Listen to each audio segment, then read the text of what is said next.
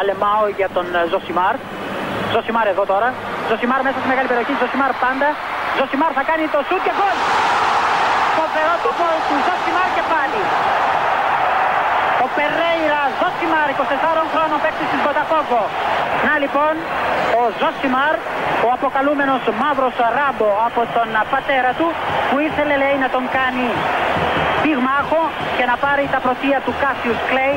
Τελικά ο ίδιος προτίμησε να γίνει ποδοσφαιριστής και πράγματι φαίνεται τελικά αυτός είχε το δίκιο. Το δίκιο λοιπόν με το μέρος του Ζωσιμάρ. Ο Ζωσιμάρ έχει πάντα μαζί του το δίκιο και την υποστήριξη της Τύχημαν. Είναι 17 Αυγούστου του 2011. Στην Ελλάδα είναι κάπου νύχτα, 11 ώρα το βράδυ. Κάτι τέτοιο. Παίζουν Ρεάλ Μαδρίτης Μπαρτσελώνα. Μπαρτσελώνα Ρεάλ Μαδρίτης. Το παιχνίδι είναι στο Camp Nou και είναι επαναληπτικός του Ισπανικού Super Cup. Είναι η εποχή που ξεκινάει η σεζόν με τα διπλά παιχνίδια του Super Cup και έχουμε τον επαναληπτικό.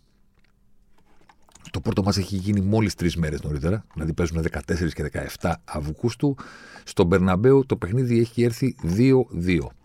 Έχουμε επαναληπτικό, ο οποίος είναι και αυτός στο 2-2 και ετοιμαζόμαστε για την παράταση. Στο 88 ο Μέσι κάνει το 3-2. Η μπάλα πηγαίνει στο πλάι μπροστά στους πάγκους, η Μπαρσελόνα κρατάει την μπάλα, είναι έτοιμη να πανηγυρίσει, όχι έξω, αλλά εντάξει, το καταλαβαίνετε. Ισπανικός Super Cup είναι, OK, okay, δεν είναι ε, το Champions League, αλλά σε κάθε περίπτωση είναι μία ακόμα νίκη στον Ισπανικό εμφύλιο κτλ. κτλ, κτλ. Κρατάει την μπάλα, την παίρνει ο Φάμπρεγκας στη σέντρα, μπροστά στους πάγκους εκεί κεντρικά, την πλάγια γραμμή. Εμφανίζεται ο Μαρσέλο, και τον σηκώνει στον αέρα, τον κάνει τραμπολίνο. Εντάξει, απευθείας κόκκινη είναι το μαρκάρισμα του Βραζιλιάνου στον Φάμπρεγκα. Γίνεται χαμός γιατί είναι μπροστά, επαναλαμβάνω, στους πάγκους. Σηκώνονται όλοι όρθιοι, το σκοτώσατε αυτό, εκείνο. Παίρνουν οι ψυχρεμότεροι που λένε και οι speaker. Γίνεται ένα μελέ που λέγανε και οι παλιοί. Ο τέταρτος προσπαθεί να τους κρατήσει. Και μέσα σε όλο αυτό τον κακό χαμό εμφανίζεται με αργό βηματισμό ο Μουρίνιο πλησιάζει το τσούρμο των ανθρώπων που συμπλέκονται ή χωρίζονται ή εν πάση περιπτώσει ήσυχα ρε παιδιά και τέτοια κατάλαβες; Και πηγαίνει πίσω από ένα τύπο κάνει έτσι το χέρι του, το απλώνει και βάζει το δάχτυλό του μέσα στο μάτι του τύπου. Ο τύπος νιώθει αυτό που του συμβαίνει, γυρίζει, ας πούμε, κάνει μία έτσι σαν σχεδόν σφαλιάρα προς τον ε, Μουρίνιο, ο οποίος κάνει μια γκριμάτσα. Ε, φεύγει με τον ίδιο αργό βηματισμό. Δηλαδή δεν είναι εμβρασμό, δεν ξέρω πώς να το πω, δεν γίνεται χαμός. Πλησιάζει αργά, κάνει έτσι το χέρι του, βάζει το δάχτυλο του μέσα στο μάτι του αλλού, ο άλλος γυρίζει, κάνει μία έτσι. Ο Μουρίνιο φεύγει με τον ίδιο αργό βηματισμό, ήρεμα, ψυχρά και μετά πηγαίνει μακριά, τους κοιτάει τους άλλους που είναι έξαλλοι και κάθεται αυτός με τα χέρια τσέπε, χαμογελαστός. Σχεδόν duck face δηλαδή αυτό που κάνει με τα χέρια του, ξέρεις εσύ, κατάλαβες. Και του κοιτάει. Εντάξει. Θα μου πεις τώρα τι ακριβώς μας περιγράφεις; Σας περιγράφω την κορύφωση, μάλλον, την πιο what the fuck στιγμή που υπάρχει αν ξεκινήσουμε να καλύψουμε όλη την τριετία που έμεινε ο Μουρίνιο στον πάγκο του Ρεάλ Μαδρίτης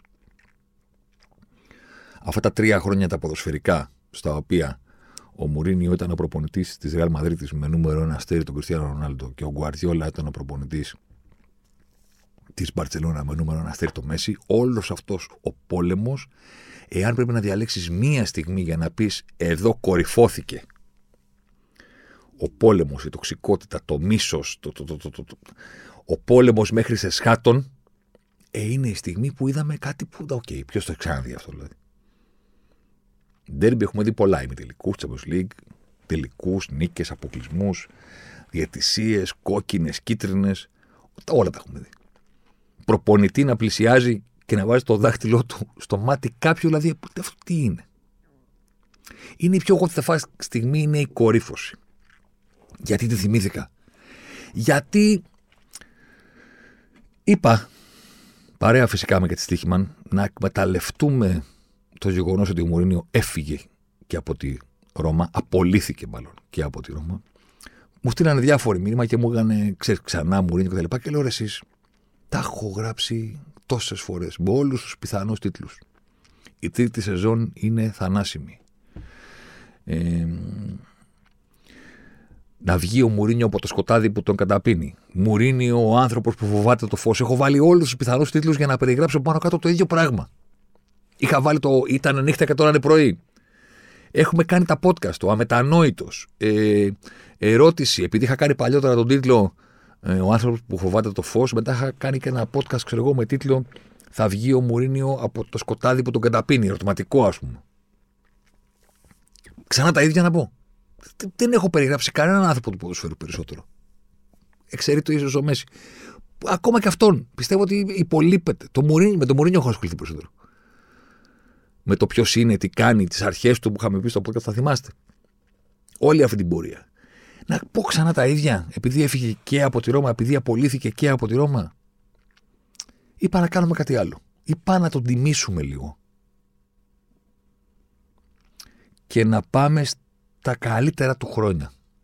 Στην πιο δοξασμένη εποχή του. Στην εποχή που ήταν the fucking boss. Σύμφωνα με τον αντίπαλό του. Τον Pep Guardiola. The fucking master. Και να κάνουμε έτσι μια ρετρό κουβέντα επιστρέφοντας τότε σε εκείνη την εποχή.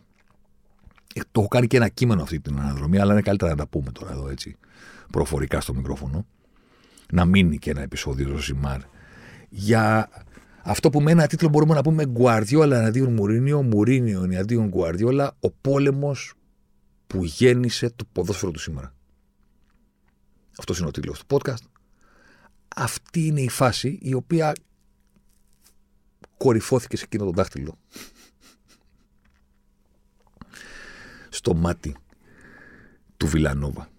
Και ο πόλεμος δεν ξεκίνησε επί Ισπανικού εδάφους. Ο πόλεμος έχει ξεκινήσει ε, νωρίτερα. Πρέπει να πάμε τρία χρόνια πίσω. Ξεκινήσαμε από το καλοκαίρι του 11 και τον επαναληπτικό του Super Cup λίγο πριν μπούμε στη σεζόν 11-12, τη δεύτερη του Πορτογάλου στη Μαδρίτη. Πηγαίνουμε τρία χρόνια πίσω και βρισκόμαστε στη σεζόν 2007-2008. Ωραία. Ωραία.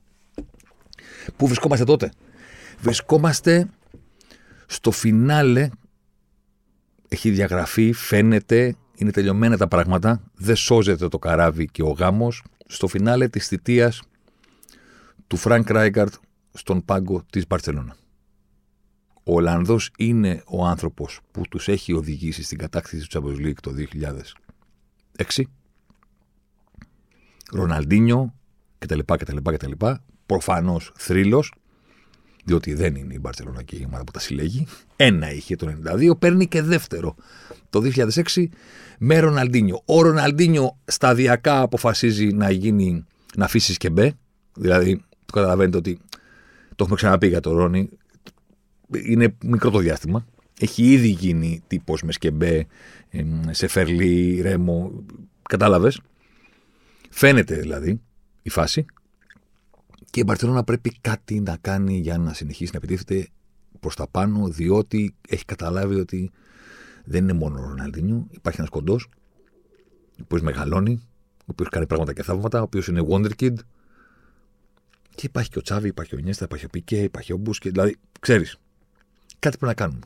Και πρέπει να βρει προπονητή. Ο Λαπόρτα είναι ο τύπος ο οποίος πρέπει να το κάνει μαζί με φυσικά το συμβούλιο της Μπαρσελόνα. Αυτό συμβαίνει στη Βαρκελόνη. Στο Λονδίνο συμβαίνει ότι άλλος ένας πολύ πετυχημένος γάμος φτάνει σε διαζύγιο, ακόμα πιο πετυχημένος από τον Μπαρσελόνα Ράικαρτ, διότι το Τσέλσι Μουρίνιο είναι iconic, είναι εμβληματικό, κανένα δεν το ξεχάσει. Αλλά φτάνει στο τέλος του. Διότι ο Ζωζέ έχει αναλάβει το καλοκαίρι του 4 γιατί έχει έρθει ω τριαμευτή από την Πόρτο, έχει εμφανιστεί στην Αγγλία, τους έχει πει I am a special one, δεν είπε δε, είπε a special one γιατί έχω πάρει Champions League. Οπότε προφανώς είμαι ένας από τους ξεχωριστούς. Δεν το έχουν πάρει πολύ. Οι Άγγλοι το παίρνουν αυτό από την πρώτη μέρα και το κάνουν the special one, γιατί είναι καθηγητές οι άνθρωποι. Και σιγά με τους διόρθωνε ο Μουρίνιο να τους πει: Παιδιά, δεν είπε αυτό. Εννοείται ότι του άρεσε να είναι ο εκλεκτός και έχει κάνει μια Premier League. Το τσιφλίκι του, ρε παιδί μου, είναι ο απόλυτος. Έχει πάρει τα πρωταθλήματα, έχει κάνει ρεκόρ. Καμία ομάδα ποτέ δεν θα το σπάσει στο να έχει φάει τα λιγότερα γκολ. Πλακώνεται με τον Φέργκισον, κοροϊδεύει τον Βενγκέρ σε κάθε ευκαιρία. Δεν τα καταφέρνει στην Ευρώπη. OK, okay, το κρατάμε, αλλά η, η Premier League είναι δικιά του. Και όλο αυτό το φοβερά πετυχημένο, εμβληματικό, ιστορικό αξέχαστο για το ποδόσφαιρο Τσέλσι, Μουρίνιο, Αμπράμοβιτς, Ντρογκμπά, Λάμπαρντ, Τέρι και όλα τα λοιπά, φτάνει στο τέλος του διότι συμπληρώνει τρεις σεζόν, 5, 6, 7, σπάνιο για Μουρίνιο, αλλά δεν το ξέραμε τότε ακόμα, ότι δεν θα ξανασυμπληρώνει. να μπει σε τέταρτη σεζόν ποτέ ξανά σε ομάδα, ποτέ ξανά. Έχει μπει στην τέταρτη και η τέταρτη αποδεικνύεται η θανάσιμη τότε και τελειώνει η ιστορία. Η Μπαρσελόνα ψάχνει προπονητή. Ο Μουρίνιο είναι χωρίς δουλειά. Καταλαβαίνω ότι τώρα φαίνεται αστείο, διότι πέρασαν όλοι τους στη ζωή ως μισητοί εχθροί, αλλά είναι η εποχή που ο Μουρίνιο λέει πάρα πολύ ωραία. Έκανα την επιτυχία μου στην Πόρτο, πήγα γίγαντας στην Premier League, τους διέλυσα με τα λεφτά του Βεράμοβιτ και τώρα ήρθε η ώρα να επιστρέψω εκεί που ανήκω. Γιατί μπορεί ο Μουρίνιο να είναι ο νούμερο ένα εχθρός της Παρσελόνα, αλλά εκεί γεννήθηκε. Εκεί αναπνέει, που λέει και το, η ταινία. Εδώ μεγάλωσες. Εδώ θα γίνει η φάση. Εδώ αναπνέεις. Διότι εκεί έγινε. Εκεί πέρασε τέσσερα χρόνια της καριέρας του, πρώτα στο πλευρό του Μπόμπι Ρόψον και μετά στο πλευρό του Φανχάλ, που τον είχαν μεταφραστεί, που τον λέγανε αυτοί που τον ήθελαν να αποτιμήσουν, αλλά ήταν βοήθο προπονητή, που, που, που, που, εκεί πήρε το χρήσμα και μετά έγινε πρώτος και ήρθε η ώρα να επιστρέψει. Ο Μουρίνιο θέλει και θέλει και η Μπαρσελόνα. Τον εξετάζει. Αλλά, αλλά υπολογίζει χωρίς τον Κρούιφ. Ο οποίος από το Δεκέμβριο και όλα εκείνη τη σεζόν που φαίνεται ότι πρέπει να βρει προπονητή Μπαρσελόνα, μιλάει με τον Λαπόρτα και να σου πω. Τον Γκουαρδιόλα να πάρεις. Λαπόρτα ποιον, τι, τον Γκουαρδιόλα να πάρεις κάνει φοβερή δουλειά στη Β' ομάδα πέρα από ο εμβληματικός αρχηγός της δικής μου Dream Team του 1992 κτλ. Είναι φοβερός προπονητής, είναι έτοιμος, πάρτον. Μα. Είναι έξι μήνες προπονητής. Το καλοκαίρι είχε αναλάβει την Παρσελόνα Β' και είναι Δεκέμβριος. Θα του δώσουμε την ομάδα την πρώτη. Συνεχίζει η Μπαρσελόνα να εξετάζει την πιθανότητα Μούρινιο. Σύμφωνα με όσα έχουμε διαβάσει, έγινε και φοβερό ραντεβού μαζί του με τον αντιπρόεδρο της ομάδας, τον Μαρκ Ίγκλα. Ελεύθερος πλέον ο Μουρίνιο, δεν είναι μυστικό ραντεβού θέλω να πω, έχει απολυθεί από την Τζέλση. Δεν μιλάει με άλλη ομάδα ενώ είναι στην Τσέλσι, έχει τελειώσει από την Τσέλσι και κάνει ραντεβού και το αναλύει τα πάντα. 4-3-3 παίζουμε όπως παίζετε κι εσείς. Αυτές είναι οι τακτικές, αυτοί είναι οι παίχτες. Είμαι έτοιμος να αναλάβω, θα τους διαλύσουμε, θα τους κάνουμε. Και Κάτι που επίσης έχει διαγραφεί από την συλλογική ποδοσφαιρική μνήμη. Τον ξέρουν και οι παίχτες της Μπαρσελόνα. Γιατί όταν ήταν μικροί ο Τσάβη ή ο, ο Βαλντές, ας πούμε, που ήταν στο τέρμα, αυτός ερχόταν στη β' ομάδα από την πρώτη και τους έκανε προπονήσεις κάποιες φορές. Τον ξέρουν και τους ξέρει. Δηλαδή στην Παρσελώνα λέει τα παιδιά αυτά, τα ξέρω από τις ακαδημίες. Χρυσή φουρνιά, θα κατακτήσουμε τον κόσμο. Δεν υπάρχει κανένα πρόβλημα. Ο Τσάβη είχε πει ότι ε, τον συμπαθούσαμε για τη δουλειά που έκανε στο πλευρό του Ρόμπσον και του Φανχάλ. Βοηθούσε πάρα πολύ τους νέους, έπαιρνε πολύ σοβαρά το ρόλο του, ερχόταν στις προπονήσεις της Β' ομάδας, μας έκανε ξέρω εγώ, το ρόντο και πώς κυκλοφορούμε την μπάλα, την κατοχή, τις θέσεις κτλ. Τα, τα δούλευαμε όλα με αυτόν. Και ο Βάλντε, που κάποτε τον κυνηγούσε αργότερα με τα ποτιστήρια. Δεν έχουν ξεκινήσει ως εχθροί όλοι αυτοί. Έχουν ξεκινήσει ως αγαπημένα παιδιά και ο Μωρίνιο με τον Γκουαρδιόλα εντός της Μπαρσελόνα. Γίνεται το ραντεβού, όπως έχει πει ο Λαπόρτα, πέντε με τέσσερα μέλη του συμβουλίου έλεγαν Τι Γκουαρδιόλα, το Μωρίνιο θα πάρουμε. Προχωράει η σεζόν. Η Μπαρσελόνα Β πηγαίνει ακόμα καλύτερα από ό,τι πήγαινε το Δεκέμβριο όταν ανέφερε για πρώτη φορά το όνομά του ο Κρόεφ. Και ο Κρόεφ συνεχίζει να επιμένει και του λέει: Κοίταξε να δεις. Τον Γκουάρδιολα θα πάρεις. Παίζει το ποδόσφαιρο το σωστό, το δικό μας, αυτό που παίζα και εγώ, αυτό που παίζει πάντα η Μπαρσελόνα. Εκείνο το άλλο, μην ανησυχείς που είναι ανέτοιμος, θα πάρεις εκείνον. Ο Μουρίνιος το έχει κάνει όλοι. Θεωρεί ότι είναι ο απόλυτος. Δηλαδή, δεν, πώς να το πω, το πιο σίγουρο πράγμα στην καριέρα του, ρε παιδί μου. Το πιο σίγουρο πράγμα στην καριέρα του. Θα επιστρέψει στην ομάδα στην οποία ήταν κάποτε βοηθός και εκείνος ως μεγαλύτερος μαζί με τα παιδιά που έχουν μεγαλώσει, μαζί με τον Ροναλντίνιο ακόμα που κανένα δεν ξέρει αν θα φεύγει τότε, θα οδηγήσουν την Παρσελώνα σε νέες κορυφές. Και ο ατζέντης του, ο Χόρχε Μέντες, παίρνει τηλέφωνο του Λαπόρτα και του λέει τι θα γίνει τελικά. Θα... Και του λέει, ο Λαπόρτα, όχι, θα πάρουμε τον Γκουαρδιέλα. Τι; Sorry, λέει, αλλά ε, θα πάρουμε τον Γκουαρδιόλα. Ο θρύλος λέει ότι ο Μωρίνιο πήρε μέχρι και τον Γκρόιφ. Ότι αν έχω, αν έχω καταλάβει καλά, εσύ είσαι αυτός που λένε να πάρουν τον Γκουαρδιόλα. Και εγώ κατάλαβες. Τόσο πολύ θέλει τη συγκεκριμένη δουλειά και τόσο πολύ δεν πιστεύει ότι όχι μόνο δεν τον παίρνουν, αλλά δεν τον παίρνουν για, για χάρη κάποιου που δεν είναι προπονητής ακόμα. Δηλαδή, τι κάνετε εδώ πέρα; Και στην τελευταία επικοινωνία με τον Λαπόρτα, το τελείωσε το θέμα, του είπε κάνεις το μεγαλύτερο λάθος της καριέρας σου. Που παίρνεις τον Guardiola. Από την ημέρα που το είπε αυτό και στο επόμενο, στους επόμενους 12 μήνες ο Guardiola, ο Guardiola και η Barcelona κατέξαν οποιοδήποτε τρόπο υπάρχει. Δηλαδή τους είπε κάντε το μεγαλύτερο λάθος της καριέρας σας και 12 μήνες αργότερα η Barcelona, ο Μέση και ο Guardiola είχαν πάρει κύπελο, πρωτάθλημα, Champions League, Ευρωπαϊκό Super Cup και Παγκόσμιο Συλλογών. Έξι. Η πρώτη ομάδα που το έκανε στην ιστορία. Α, και το Ισπανικό Super Cup. Εύκολο. Υπάρχει βάλιστα, βέβαια, είναι φοβερό το πώς ο ένας είπε. Και λογικό, δεν, δεν τον χρεώνει κανένας. Θα κάνεις το μεγαλύτερο λάθος ζωή σου. Και όταν τελικά ο Γκουαρδιόλα συναντήθηκε με τον Λαπόρτα και τα βάλανε κάτω και συμφωνήσαν την αναλαμβάνει κτλ. Ο Λαπόρτα για να τον καθησυχάσει, του είπε ότι κοίταξε να δεις. Πιστεύω σε σένα και σε όλο αυτό το project και εκείνο και το άλλο και θα έχεις χρόνο στο υπόσχομαι. Δηλαδή, αν την πρώτη χρονιά δεν κατακτήσουμε τίποτα, την πρώτη χρονιά, θα εξακολουθήσει να είσαι ο προπονητής Μπαρσελόνα. Και το παντέ Γουαρδιόλα, ξέρεις, αν πάρω τη δουλειά, θα, θα τα κερδίσουμε όλα. Θα πάρουμε όλα τα τρόπαια. Προφανώς δεν εννοούσε όλα τα τρόπαια. Όπως έγινε με τα έξι εκείνη τη σεζόν για την Μπαρσελόνα. Αλλά ήταν φοβερό το ότι η Μπαρσελόνα έκανε μία επιλογή. Πώς θα το πω τώρα φιλοσοφίας, DNA, ότι επειδή είμαστε στην Παρσελώνα δεν θα πάρουμε τον Μουρίνιο που εξ, εγγυάται την άμεση επιτυχία. Όχι, θα πάρουμε το δικό μας το παιδί που ήταν κάποτε αρχηγός όταν πήραμε το Champions League τότε και με την Dream Team του Κρόιφ των συνεχόμενων πρωταθλημάτων και σιγά σιγά θα δώσουμε την ευκαιρία όπως κάνουμε και τα παιδιά από τις ακαδημίες να φτιάξουμε κάτι που θα πετύχει τα επόμενα χρόνια. Αυτό νόμιζαν ότι έκαναν. Ότι πούλησαν την άμεση επιτυχία που εγγυάται ο Μουρίνιο για να φτιάξουν ε, το, το, το, καταλωνικό, το βαρκελονικό, αυτό το δικό τους που χρειάζεται χρόνο και είναι πιο ρομαντικό. Και τελικά τι χρόνο χρειάζεται, τα πήραν όλα. Δεν έφτασαν τίποτα. Αλλά πρέπει να σημειώσουμε, γιατί την επιτυχία του Παρσελόνα την ξέρουμε. Όλοι. Πρέπει να σημειώσουμε το τι σημαίνει για τον Μουρίνιο να θέλει να πάει σε μια ομάδα και αυτή η ομάδα να του λέει όχι.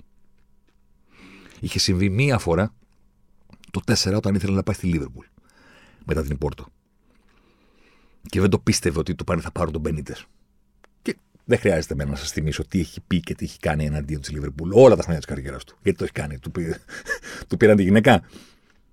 Γιατί δεν το πίστευε ποτέ ότι πήραν τον Μπενίτες αντί για αυτόν. Μετά βέβαια εμφανίστηκε ο Αμπράμοβιτς και ήταν πολύ καλύτερο για εκείνον το να πάει στην Τσέλσι. Προφανώς δεν ζημιώθηκε, αλλά πάντα του το φύλαγε. Πάντα του το φύλαγε το φύλαγαν και εκείνοι βέβαια, που τον απέκλεισαν δύο φορές στους ημιτελικούς Champions League και τους στέρισαν το γεγονός ότι να πάρει Champions League με την Τσέλσι. Έτσι πάνε αυτά. Αλλά βάλτε τώρα να είναι ήδη πετυχημένος και να του λέει η Μπαρσελόνα θα πάρουμε τον Γκουάρδιολα. Εκεί ξεκινάει η ιστορία.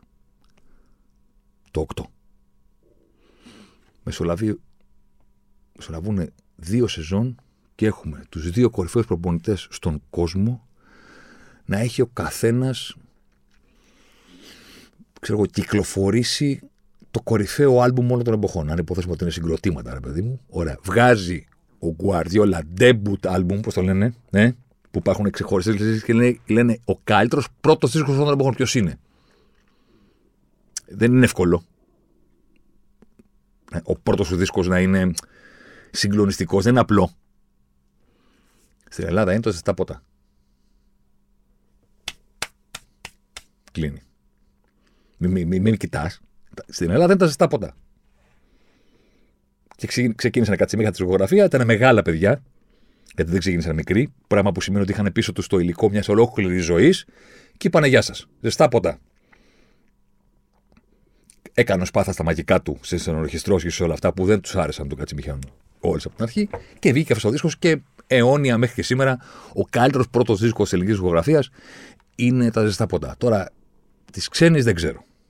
Της προπονητικής όμως, ε, δεν νομίζω ότι υπάρχει κανένας που να αμφιβάλλει ότι ο καλύτερος πρώτος δίσκος που βγήκε ποτέ στην ιστορία του ποδοσφαίρου είναι Γεια σας, είμαι ο, ο Γκουαρδιόλα και αυτή είναι η πρώτη μου σεζόν σαν προπονητής. Λοιπόν, κύπελο, πρωτάθλημα Champions League, Ισπανικό Super Cup, Ευρωπαϊκό Super Cup, Παγκόσμιο συλλόγο, τα κατακτάμε όλα και δεν τα κατακτάμε όλα απλώς επειδή είμαστε οι νικητές που τους κέρδισαν όλοι ε, γράφονται και εκατομμύρια λέξεις σε όλους τους υπολογιστές και σε όλες τις εφημερίδες του κόσμου για το τι ποδόσφαιρο παίζουν. Δηλαδή δεν είναι ότι ξεπουλάει ο δίσκος.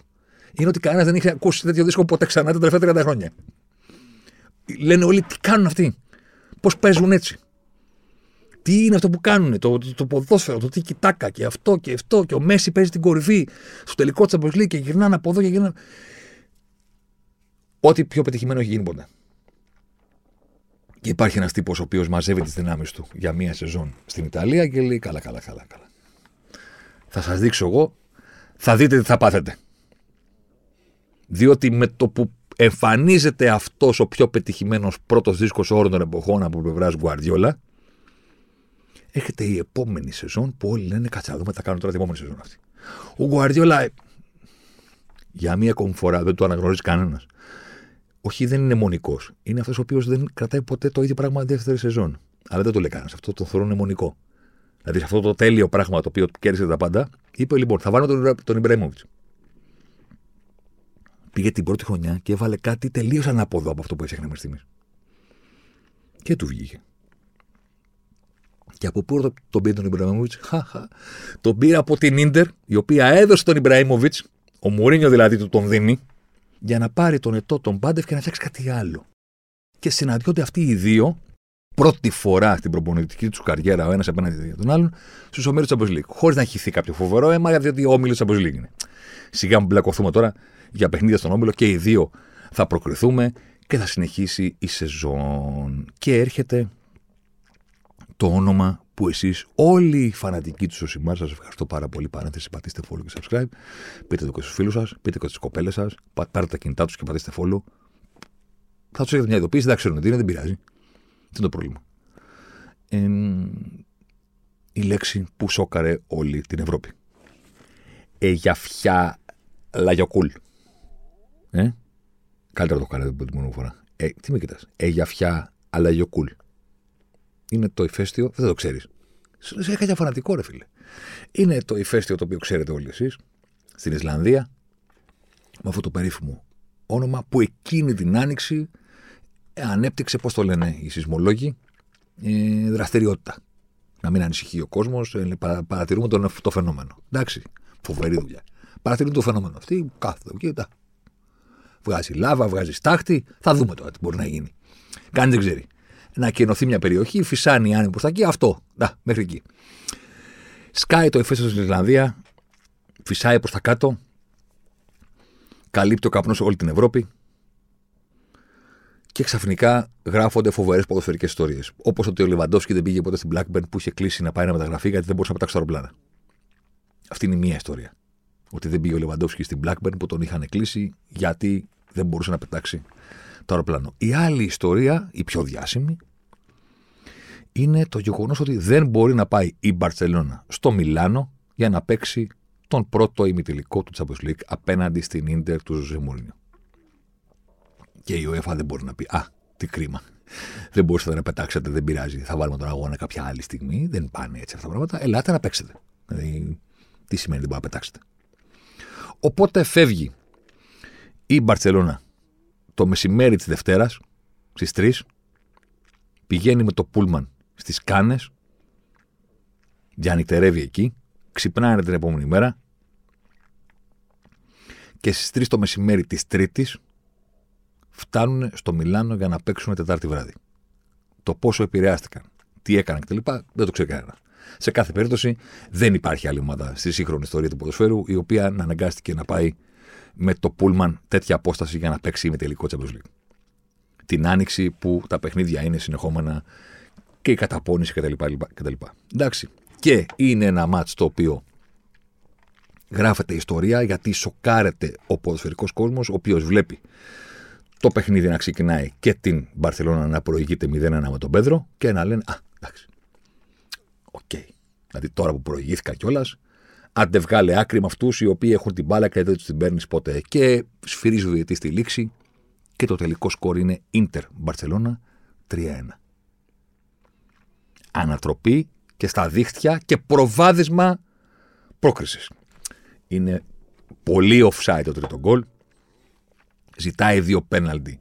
Η Μπαρσελόνα το λέω γιατί έχει πολύ κουβέντα για τη διαιτησία από εδώ και πέρα η ιστορία. Αλλά είναι η πρώτη φορά που αυτοί οι δύο είναι σε πόλεμο. Όταν έπαιξαν στον Όμιλο την ίδια σεζόν, η φάση ήταν, ξέρω εγώ, είπε ο Μουρίνιο, ελπίζω ότι ο Γκουάρντιολα θα μείνει στην Παρθενόνα για πάντα. Τόσο πολύ ταιριάζει του. Λουλουδάκια, ιστορία κτλ. Τώρα έχουμε πόλεμο. Εντάξει. 0-1-3-1. Πόλεμος. Και πηγαίνει ο Μουρίνιος συνέντευξη τύπου και λέει για εμάς ο τελικός στον Περναμπέου είναι μια ψευδέστηση. Για αυτούς είναι αιμονή. Θέλουν να πάνε εκεί μέσα, καταλαβέ. Να κάνουν και να δείξουν. Και έρχεται ο Παναληπτικός. Πηγαίνει συνέντευξη τύπου το παιχνίδι, πείτε ένα σκορ αύριο, τι θα γίνει. Ένα μηδέν. Τους λέει ο Μουρίνιο. Θα χάσουμε και θα προκριθούμε. Ένα μηδέν. Ξεκινά το παιχνίδι. Μένουμε με 10. Όλος ο πλανήτης με την αποβολή του Μότα πιστεύει ότι δεν. Τίποτα. Δέκα καμικάζει πίσω από την μπάλα. Ο ίδιος πηγαίνει και πλησιάζει τον Ιμπραήμοβιτς και τον ε, Γκουαρδιόλα που συζητάνε στην άκρη και του λέει: να αρχίσει το πάρτι από τώρα. Δεν έχετε προκριθεί, δεν έχει τελειώσει τίποτα. Ένα μηδέν Κρατάνε, κρατάνε, κρατάνε, κρατάνε. Σφυρίζει ο διαιτητής και ο Μουρίνιο έχει κάνει ακριβώς αυτό που ήθελε. Έχει χάσει με ένα μηδέν. Ο ίδιος δηλώνει ότι είναι η πιο γλυκιά, η καλύτερη ήττα της καριέρας μου. Τρέχει με το υψωμένο δάχτυλο και πανηγυρίζει. Ο Βαλντέ τον κυνηγάει. Οι Καταλανοί αποδεικνύονται bad losers και ανοίγουν τα ποτιστήρια για να εμποδίσουν τους πανηγυρισμούς. Μιλάμε ότι ζούμε αυτή τη στιγμή, ρε παιδί μου, είναι, ξέρω εγώ, OK. Okay. Ο μεγάλος Ζωζέ τρέχει με το δάχτυλο ψηλά, πηγαίνει στον κόσμο. Ο Βαλντές τους λέει: Αφήστε με. Τους έκανα, τους έδειξα αν μπορούσε να βρει, δηλαδή θα τα κάνει όλα. Εντάξει. Μέσα στο σπίτι τους. Τους έχει αποκλείσει και πηγαίνει πού; Να παίξει τελικό. Και πού είναι ο τελικός, στον Περναμπέου. Δηλαδή είναι η Real Madrid που και εκείνη είναι την εποχή που έχει πόσους, 7-8 συνεχόμενα χρόνια δεν περνούσε από τους 16 του Champions League. Πόσα χρόνια ήταν συνεχόμενα; Κάπου εκεί. Και λένε, όπα, κάτι πρέπει να κάνουμε. Οπότε είναι σαν να σε θέλουν να σε παίξεις, να παίξεις ε, στο Broadway και να είναι το casting στο Broadway. Δηλαδή περνάει τη μεγαλύτερη δοκιμασία ο Μουρίνιο για να αναλάβει τη Real Madrid για κάποιους και ίσως και σωστά η μεγαλύτερη δουλειά στο ποδόσφαιρο, ας πούμε. Και το casting γίνεται εκεί. Δεν δίνει συνέντευξη αλλού. Παίζει επαναληπτικό στο γήπεδο των μισητών οι οποίοι ξαφνικά την έχουν δει Μέση, Γκουάρδιο, αλλά τι γίνεται εδώ πέρα. Δηλαδή, θα αφήσει η Ρεάλ Μαδρίτη στην Παρσελόνα να κάνει κουμάντο στο ποδόσφαιρο. Πού έχουν ακουστεί αυτά τα πράγματα. Πηγαίνει στο γήπεδο τους μέσα, τους κερδίζει και μετά έχουν και το τελικό πάλι στη Μαδρίτη. Μπαίνει στο γήπεδο. Απέναντί του για να κλείσει ωραία ο κύκλος είναι ο Φανχάλ, τον οποίο είχε προπονητή στη Μπαρσελόνα.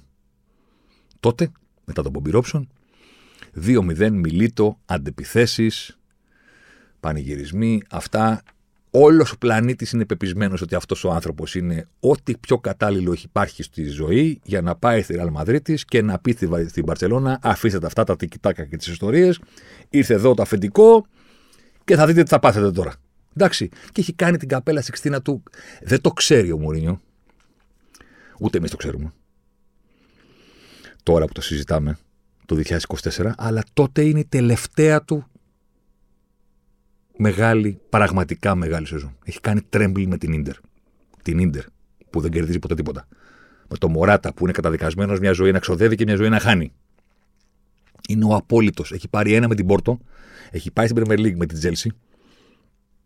Έχει κάνει ό,τι έχει κάνει, έχει πάρει τους τίτλους, έχει πλακωθεί με Ferguson Βενγκέρ, με τους πάντες, με τη Liverpool, με όλους. Δεν έχει πάει καλά στο Champions αλλά δεν πειράζει. Δεν έγινε και κάτι. Στο φινάλε, ποια είναι η Chelsea για να πάει καλά στο Champions League. Ειδικά από τη στιγμή που παίζει δύο τελικούς απέναντι στη Liverpool. Που, sorry, this is Sunfield. Εντάξει, θα αποκλειστείς και τις δύο φορές που θα έρθεις εδώ πέρα για επαναληπτικό. Και πηγαίνει στους μεγαλύτερους losers του ευρωπαϊκού ποδοσφαίρου, ας πούμε, που έχουν όλους τους καλούς παίχτε, αλλά ποτέ δεν πετυχαίνουν. Που είχαν τον Πύρλο σε ακαδημίες και το στη Μίλαν. που έχουν ρε κομπαρό, Νάλτο, το, το, το σύμπαν όλο ρε παιδί μου και μια ζωή χάνουν. Και κάνουν τρέμπλ. Στον Περναμπέου. Και κλαίνε και εκεί. Δεν ήμουν μέσα, σας τα έχω πει. Δεν έχω δει κόσμο σε όλους τους τελικούς της League που έχω πάει. Αφήστε την πόλη απ' έξω το 2005.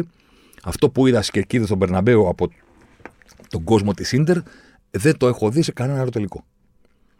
Είναι ρε παιδί μου γενιές, όχι μία γενιά. Γενιές ολόκληρες, πατεράδες και εκεί να κλαίνε και να λένε τι ζούμε. Δηλαδή είδαμε την ντερ να παίρνει το Champions League. Κάτι που πιστεύαμε δεν θα δούμε ποτέ ζωή μας.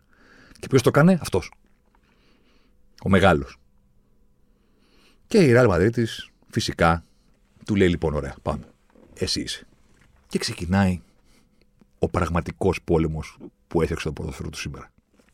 Και μπαίνουμε στη μυθική σεζόν 2010-2011. Η Real ξεκινάει με 10 νίκες και 2 ισοπαλίες στα πρώτα 12 παιχνίδια στο πρωτάθλημα. Γκολ 33-6. Εκεί βρίσκεται το Μουρίνιο που είναι ακόμα στα πρώτα του βήματα, το ξέρεις.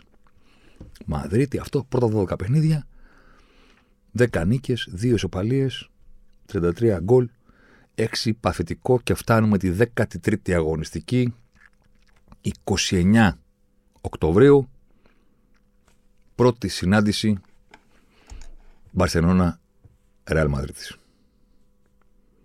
Στο Καμπνού. Αποτέλεσμα τάλιρο. Μανίτα. Το πέντε που έκανε με το χέρι ο μισητός Πικέ προς τον κόσμο των Μαδριλένων πάνω στην ετοφολιά εκεί του καπνού. Πέντε. Ο Μωρίνιο πηγαίνει στην τύπου και λέει: Δεν είναι εξευτελισμός, είναι απλά η πιο βαριά ήταν της καριέρας μου. Δεν πάει κανένα πρόβλημα. Okay. Cool. Προχωράμε. Καλά. Ποιος τον πιστεύει, βέβαια. Δηλαδή, να είσαι ο Μουρίνιο και την πρώτη φορά που συναντιέσαι με αυτούς που σε έχουν προσλάβει για να τους κερδίσεις, τρως πέντε. Έχει ξεκινήσει τότε, κρατήστε το γιατί έχουμε τη συνέχεια, και Ντύρα Αλόνσο Οζίλ στο 10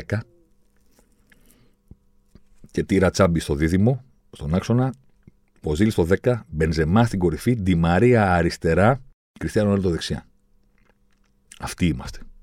Και τρώμε πέντε. Παίζουμε ψηλά στο γήπεδο. Ο Μέση δεν βάζει γκολ, είναι φοβερό. Δεν βάζει. Αλλά τους έχει διαλύσει με τις κάθετες. Ο Τσάβη το 1-0, ο Πέντρο το 2-0, δύο συνεχόμενα του Βίγια στην επανάληψη που είναι σχεδόν ίδια. Βίγια από ασίστ του Μέση, βίγια από ασίστ του Μέση. Ο Μέση παίζει στην κορυφή, παίζει δεκάρι. Δεν μπορούν να τον ελέγξουν, δεν μπορούν να καταλάβουν. Παίζουν ψηλά στο κήπεδο. Κάθετες περνάνε στην πλάτη τους. Τσάβη 1-0, Πέδρο 2-0, Βίγια 3-0, Βίγια 4-0. Ο Γεφρέν, πώς το λέγανε αυτός ο περίεργος, το 92, το 5.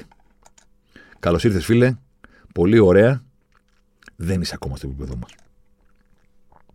Και πηγαίνουμε στο κολλασμένο δεκαήμερο, εικοσαήμερο τι ήταν της Άνοιξης.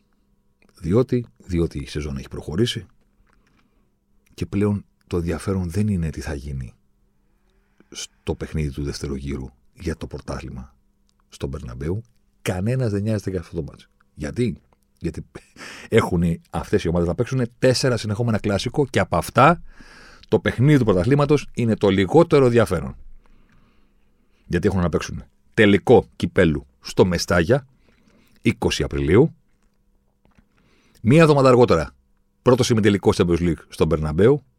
Μία εβδομάδα αργότερα επαναληπτικός ημιτελικός ρεβάν στο Καμπνό.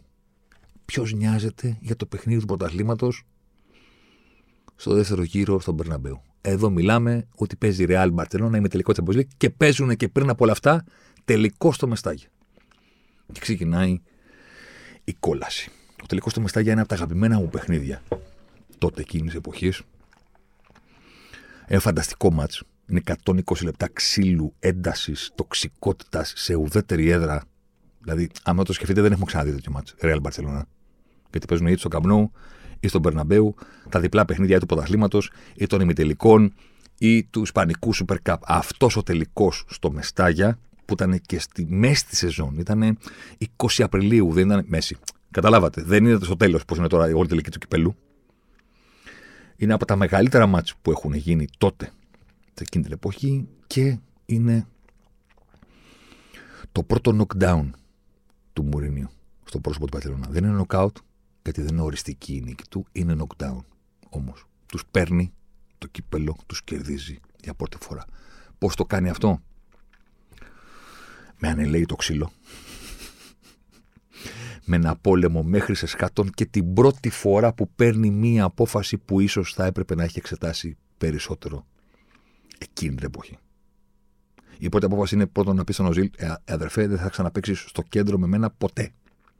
Σε καταπίνουνε, σε τρώνε. Θα φτιάξουμε ένα κέντρο το οποίο θα είναι κεντήρα Τσάμπι Αλόνσο και Πέπε. Ναι, Πέπε. Και Μπορεί στην ιστορία να μείνει ότι ο Πέπε έπαιξε στο 6 και ότι ο Κεντήρα και ο Αλόνσο ήταν η κεντρική χάφη εκείνο το μάτς, αλλά όποιο το θυμάται αυτό το παιχνίδι θα θυμάται τον Πέπε να φεύγει και να μαρκάρει στο 10. Crazy stuff. Δηλαδή υπάρχει ένα Πέπε αμολυμένο με λύσα, τρέχουν τα σάλια από το. Σαν, σα σκυλί με λυσασμένο, ο οποίο τρέχει παντού. Βγαίνει και σκότωσε το, παιδί μου. Βγες και τρομοκράτησέ τους. Δεν θέλω να, να, να, θέλω να, να, να θέλουν να περάσουν από το κέντρο και να, να υποφέρουν και μόνο στη σκέψη. Θέλω ότι ακούμπημα τους κάνουμε στον αστράγαλο να είναι τόσο οδυνηρό που να μην ξαναπεράσουν από εδώ πέρα, ρε παιδί μου, να μην ξαναπατήσουν στο κέντρο. Να αρκοπέδιο να στήσουμε. Ο Ζήλ στο πλάι, είσαι γατάκι. Στο πλάι δεν είσαι για το κέντρο, εσύ. Ντι Μαρία στην άλλη πλευρά και Κριστιανό Ρονάλντο στην κορυφή. Όχι στα πλάγια γιατί δεν γυρίζει ο Πορτογάλος και έχουμε πρόβλημα. Και το στείνει αυτό το μπλόκο της κοκκινιάς του, του, του Μεστάγια. Το ξύλο είναι φοβερό και είναι ξύλο στοχευμένο. Γιατί, γιατί δεν τη τρώνε οι παίκτες της Μπαρσελόνα όταν έχουν την μπάλα. Τη τρώνε και εκεί. Αλλά δείτε τις φάσεις και θα, θα καταλάβετε τι εννοώ. Τη τρώνε όταν δεν έχουν την μπάλα, όταν τη δίνουν. Δεν θα κάνετε ένα δύο, ρε παιδί μου. Ωραία, ωραία. Ποιος είσαι εσύ, ο Τσάβη. Μπράβο. Την δίνεις στο Μέση και φεύγεις να την ξαναπάρεις. Δεν θα την ξαναπάρεις. Δεν θα βρεθείς ποτέ σε αυτό το χώρο που ήθελες να πας. Δεν θα σα αφήσουμε να τρέξεις χωρίς την μπάλα. Θα τη τρώτε όταν την έχετε, αντρικό το παιχνίδι, προφανώς. Θα φάτε κλωτσιές όταν έχετε την μπάλα στις τρύπες κτλ. Αλλά αυτό που θα φάτε περισσότερο από όλα είναι ότι με το που τη δίνει ο Μέση και πάει να φύγει, θα του, θα, θα του τη και θα πέφτει κάτω. Δεν θα κάνετε ένα-δύο. Δεν θα περάσετε από το κέντρο ποτέ. Ή Μπαρσελόνα είναι αναγκασμένη να πάει από το πλάι.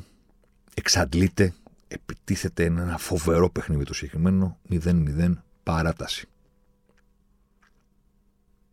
Στο 103 φεύγει ο Ντι Μαρία από αριστερά. Σέντρα, πηδάει Κριστιανό Ρονάλντο στο Θεό. Το πιάνει το Θεό από την κραβάτα, του κάνει ένα έτσι το μάγουλο. Κεφαλιά στα δίχτυα αυτού του πίντο που είχαν τότε.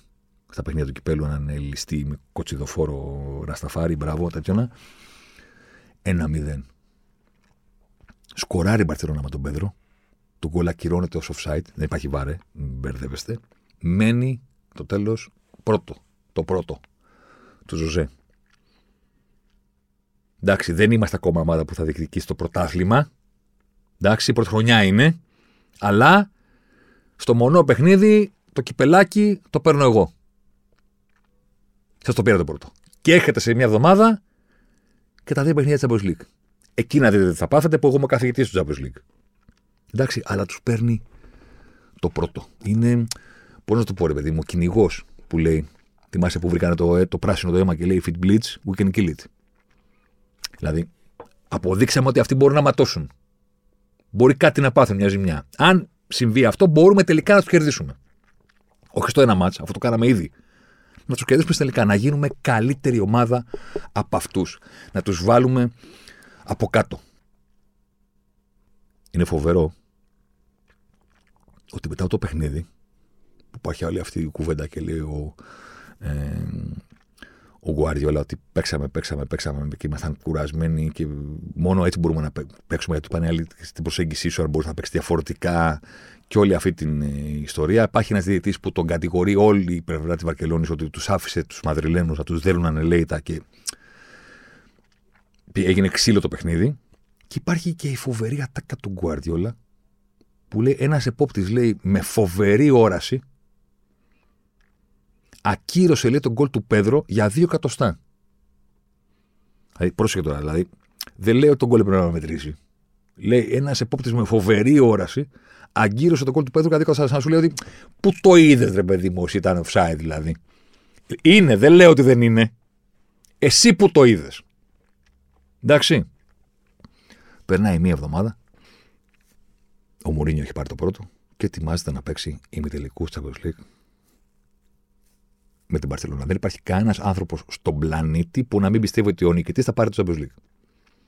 Και ας είναι ο τελικός στο Wembley εκεί που περιμένει η United του Ferguson. Που είναι σίγουρο ότι θα πάει. Πρέπει να πάνε στην Αγγλία, στο Wembley, να το πάρουν από τη United του Ferguson. Παρ' όλα αυτά, όλος ο ποδοσφαιρικός πλανήτης λέει: Ωραία. Σήμερα μαθαίνουμε τον νικητή, ρε παιδί μου. Ρεάλ Μπαρσελόνα με τελικό Champions League. Ό,τι καλύτερο στη γη. Φοβερός Μουρίνιο. Φοβερός ανάμεσα.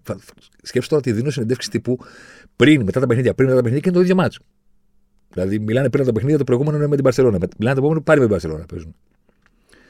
Και λέει, μέχρι τώρα λέει, είχαμε δύο, λέει, πώς το να το πω τώρα, γκρουπ ε, προπονητών. Υπάρχει ένα λέει, πολύ μικρό γκρουπ, αυτοί που δεν μιλάνε, λέει, ποτέ για τους διαιτητές. Πολύ λίγοι. Υπάρχει ένα μεγαλύτερο γκρουπ, λέει, στο οποίο ανήκω κι εγώ, των προπονητών οι οποίοι κάνουν κριτική στους διαιτητές όταν κάνουν πολύ μεγάλη λάθη. Και τώρα λέει έχουμε μια νέα εποχή που ξεκινάει με τρίτο γκρουπ προπονητών, στο οποίο είναι μόνο ο Γκουαρδιόλα. Οι τύποι λέει που κριτικάρουν τους διαιτητές όταν, όταν κάνουν το σωστό. Δεν το έχω ξαναδεί λέει, ποτέ στη ζωή μου. Ποτέ λέει. Του κάνει κριτική λέει που ακύρωσε ένα γκολ που έπρεπε να ακυρωθεί. Δεν έχουν ξαναγίνει αυτά τα πράγματα.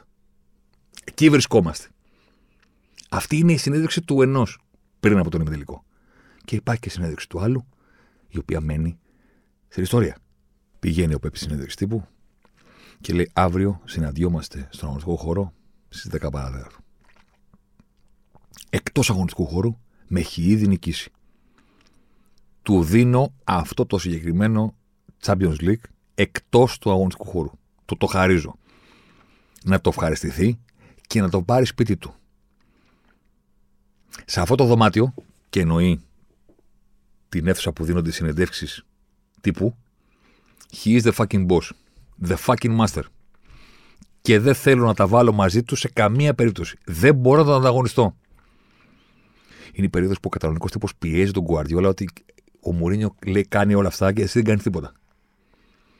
Και αυτός απαντάει στην τύπου, όχι, δεν θα κάνω τίποτα, έχω χάσει ήδη. Του δίνω το Champions League. Το συνεντεύξιο τύπου. He is the fucking boss. The fucking master. Και λέει κιόλας, σας θυμίζω ότι έχουμε περάσει μαζί τέσσερα χρόνια. Ήμασταν μαζί στην, Βαρτι... στην Παρθενώνα τέσσερα χρόνια. Τον ξέρω και με ξέρει. Και αν θέλει να μείνει φίλος με τον Φλωρεντίνο Πέρεθ και τους υπόλοιπους, κανένα πρόβλημα. Αλλά εγώ έχω δουλέψει μαζί του τέσσερα χρόνια.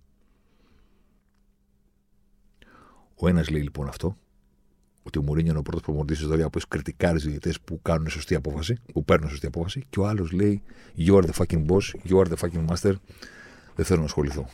Και μετά έχει τη ώρα του αγώνα. Ο Γκουαριόλα έχει μελετήσει προφανώς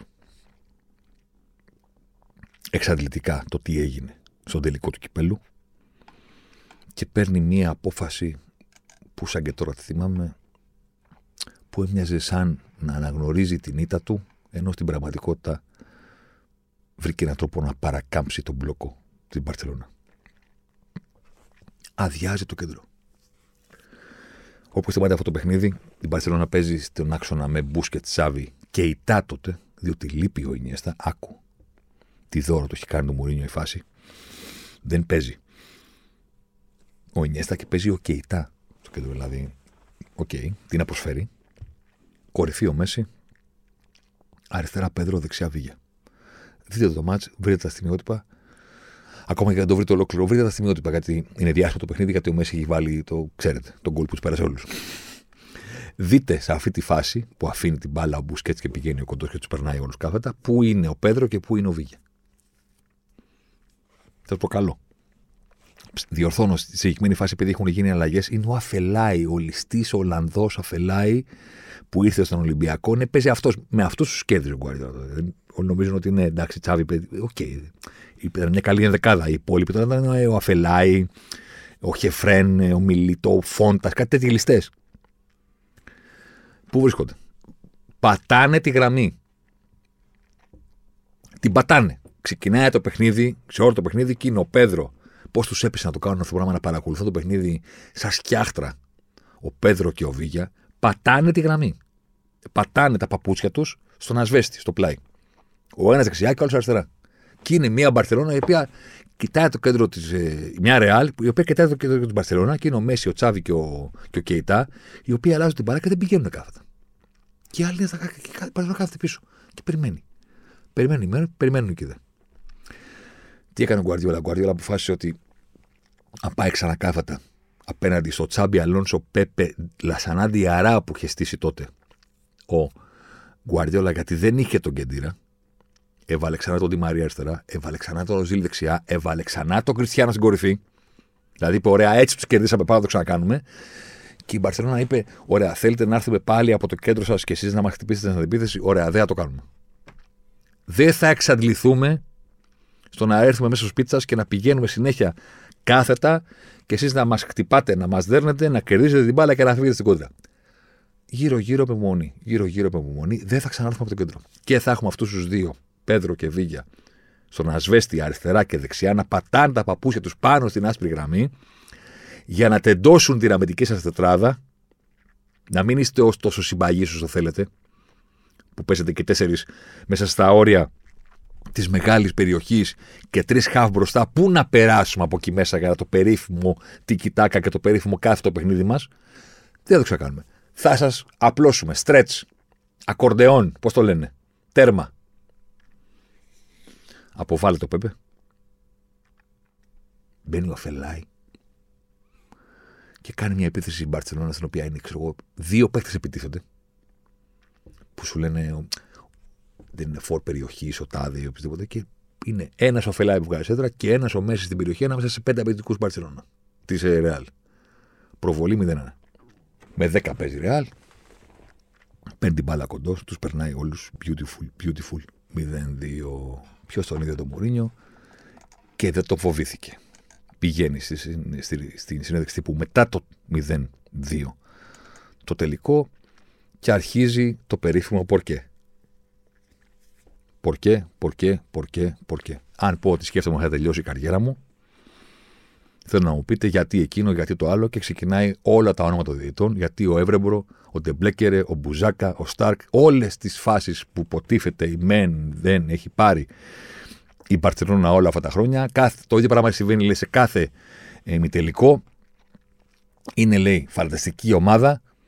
Γιατί έχουν αυτή τη δύναμη οι ζωητές, γιατί παίρνουν αυτά τα σφυρίγματα, γιατί γίνεται το ένα, γιατί γίνεται το άλλο. Δεν ξέρω, λέει, γιατί είναι για τον πρόεδρο, είναι γιατί διαφημίζουν τη UNICEF, λέει, και τους αγαπάει ο κόσμος ε, και όλα αυτά. Πορκέ speech, ονόματα διαιτητών, full on πόλεμος ότι μες σφάξανε, μες αφήσανε με 10 και μόνο έτσι μπορούσαν να με κερδίσουν. Και ο Γκουαρδιόλα είναι φοβερός προπονητής, αλλά έχει πάρει ήδη ένα Champions League. Για το οποίο εγώ θα ντρεπόμουν για το σκάνδαλο στο Stafford Bridge. Και φέτος λέει, εάν το κερδίσει, θα είναι με το σκάνδαλο του Μπερναμπέου. Εντάξει. Δεν δικαιώθηκε. Θέλω να πω ότι η Μπαρσελόνα προκρίθηκε. Πήρε το πρωτάθλημα.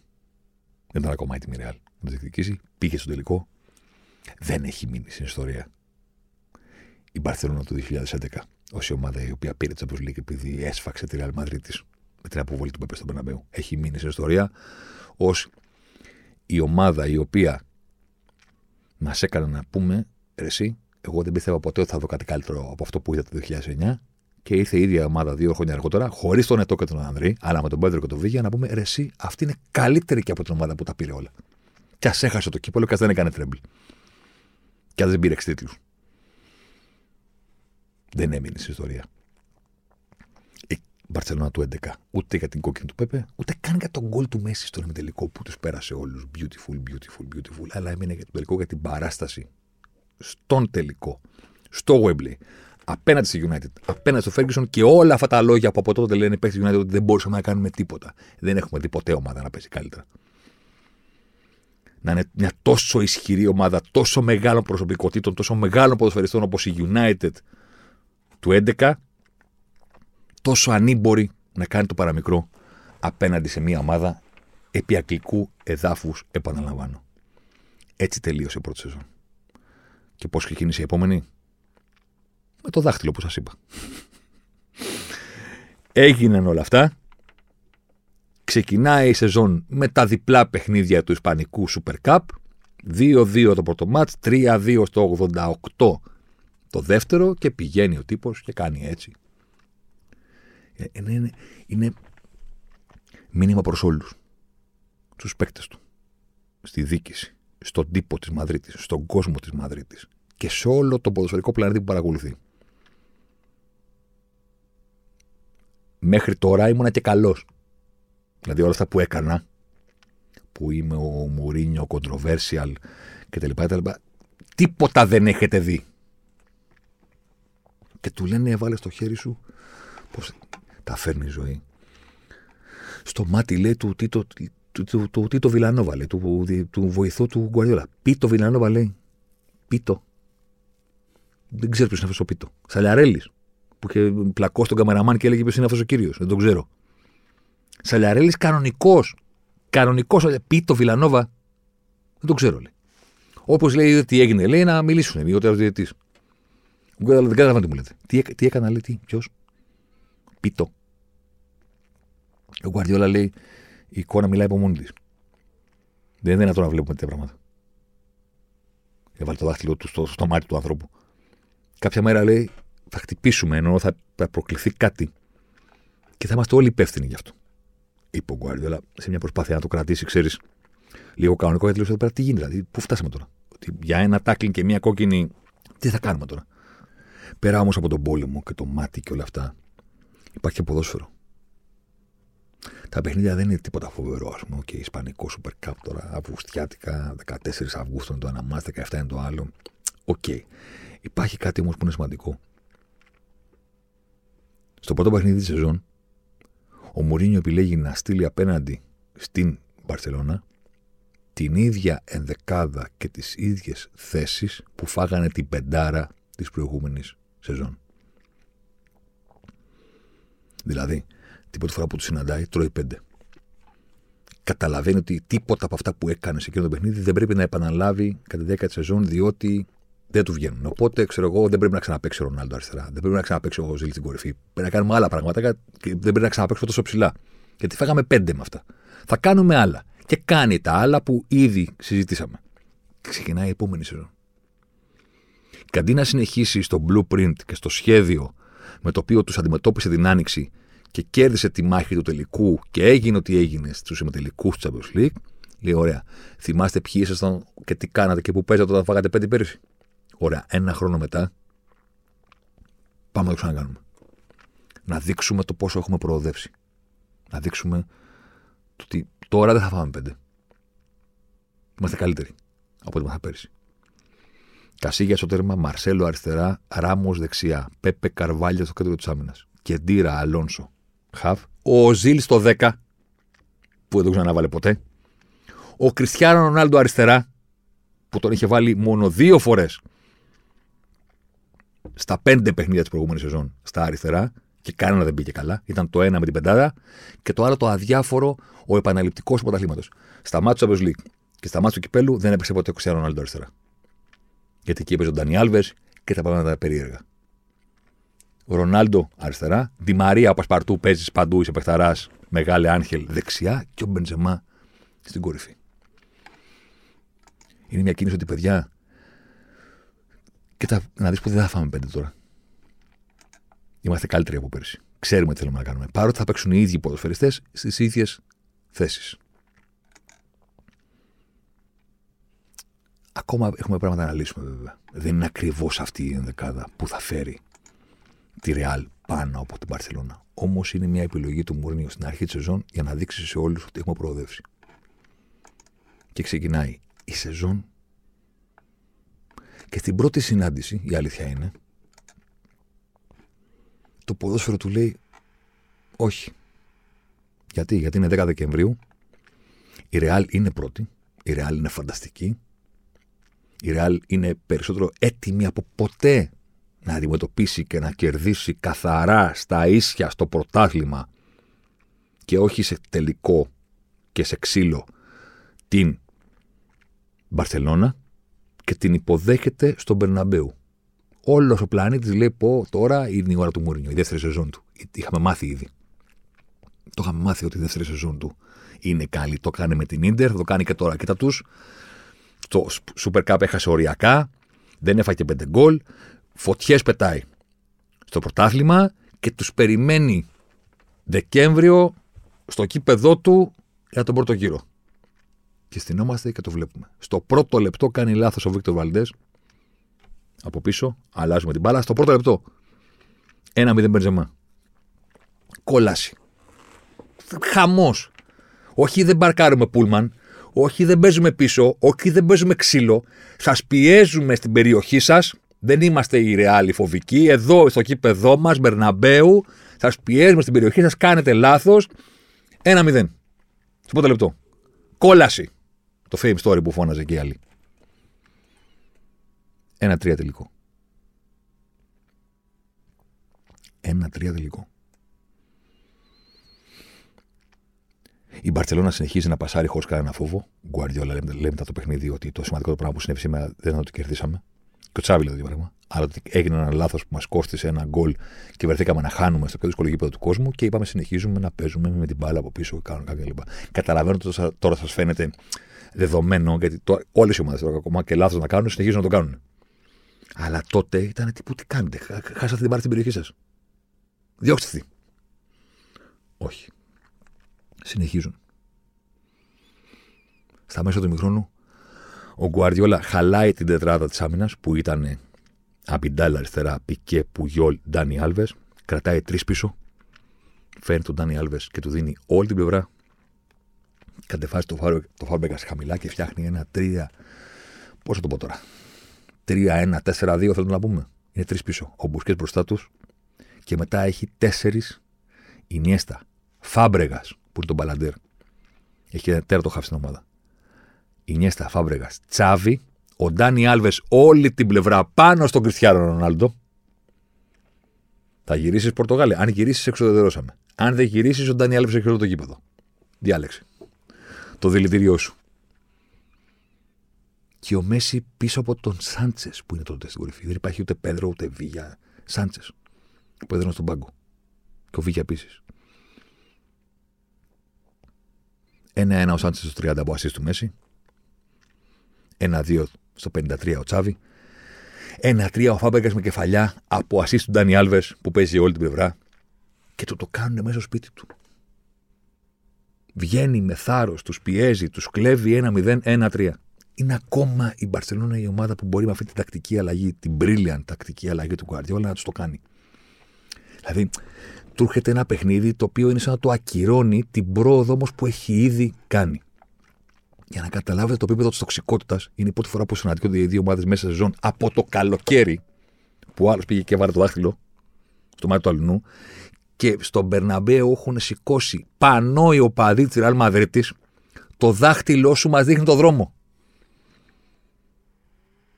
Ελληνικά πράγματα συμβαίνουν. Βαλκανικά, πώς να το πω, ρε παιδί μου. Παρτιζάν, Εθνό Αστέρας, ε, τουρκικό ποδόσφαιρο, ελληνικό, Βαλκάνια. Το δάχτυλό σου μας δείχνει το δρόμο.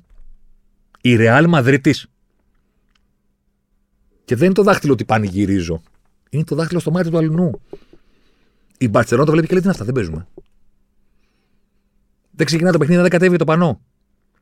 Δηλαδή, ελληνικά πράγματα καθυστερεί η σέντρα γιατί πρέπει να κατέβει το πανό, το καταλαβαίνετε. Την ίδια μέρα,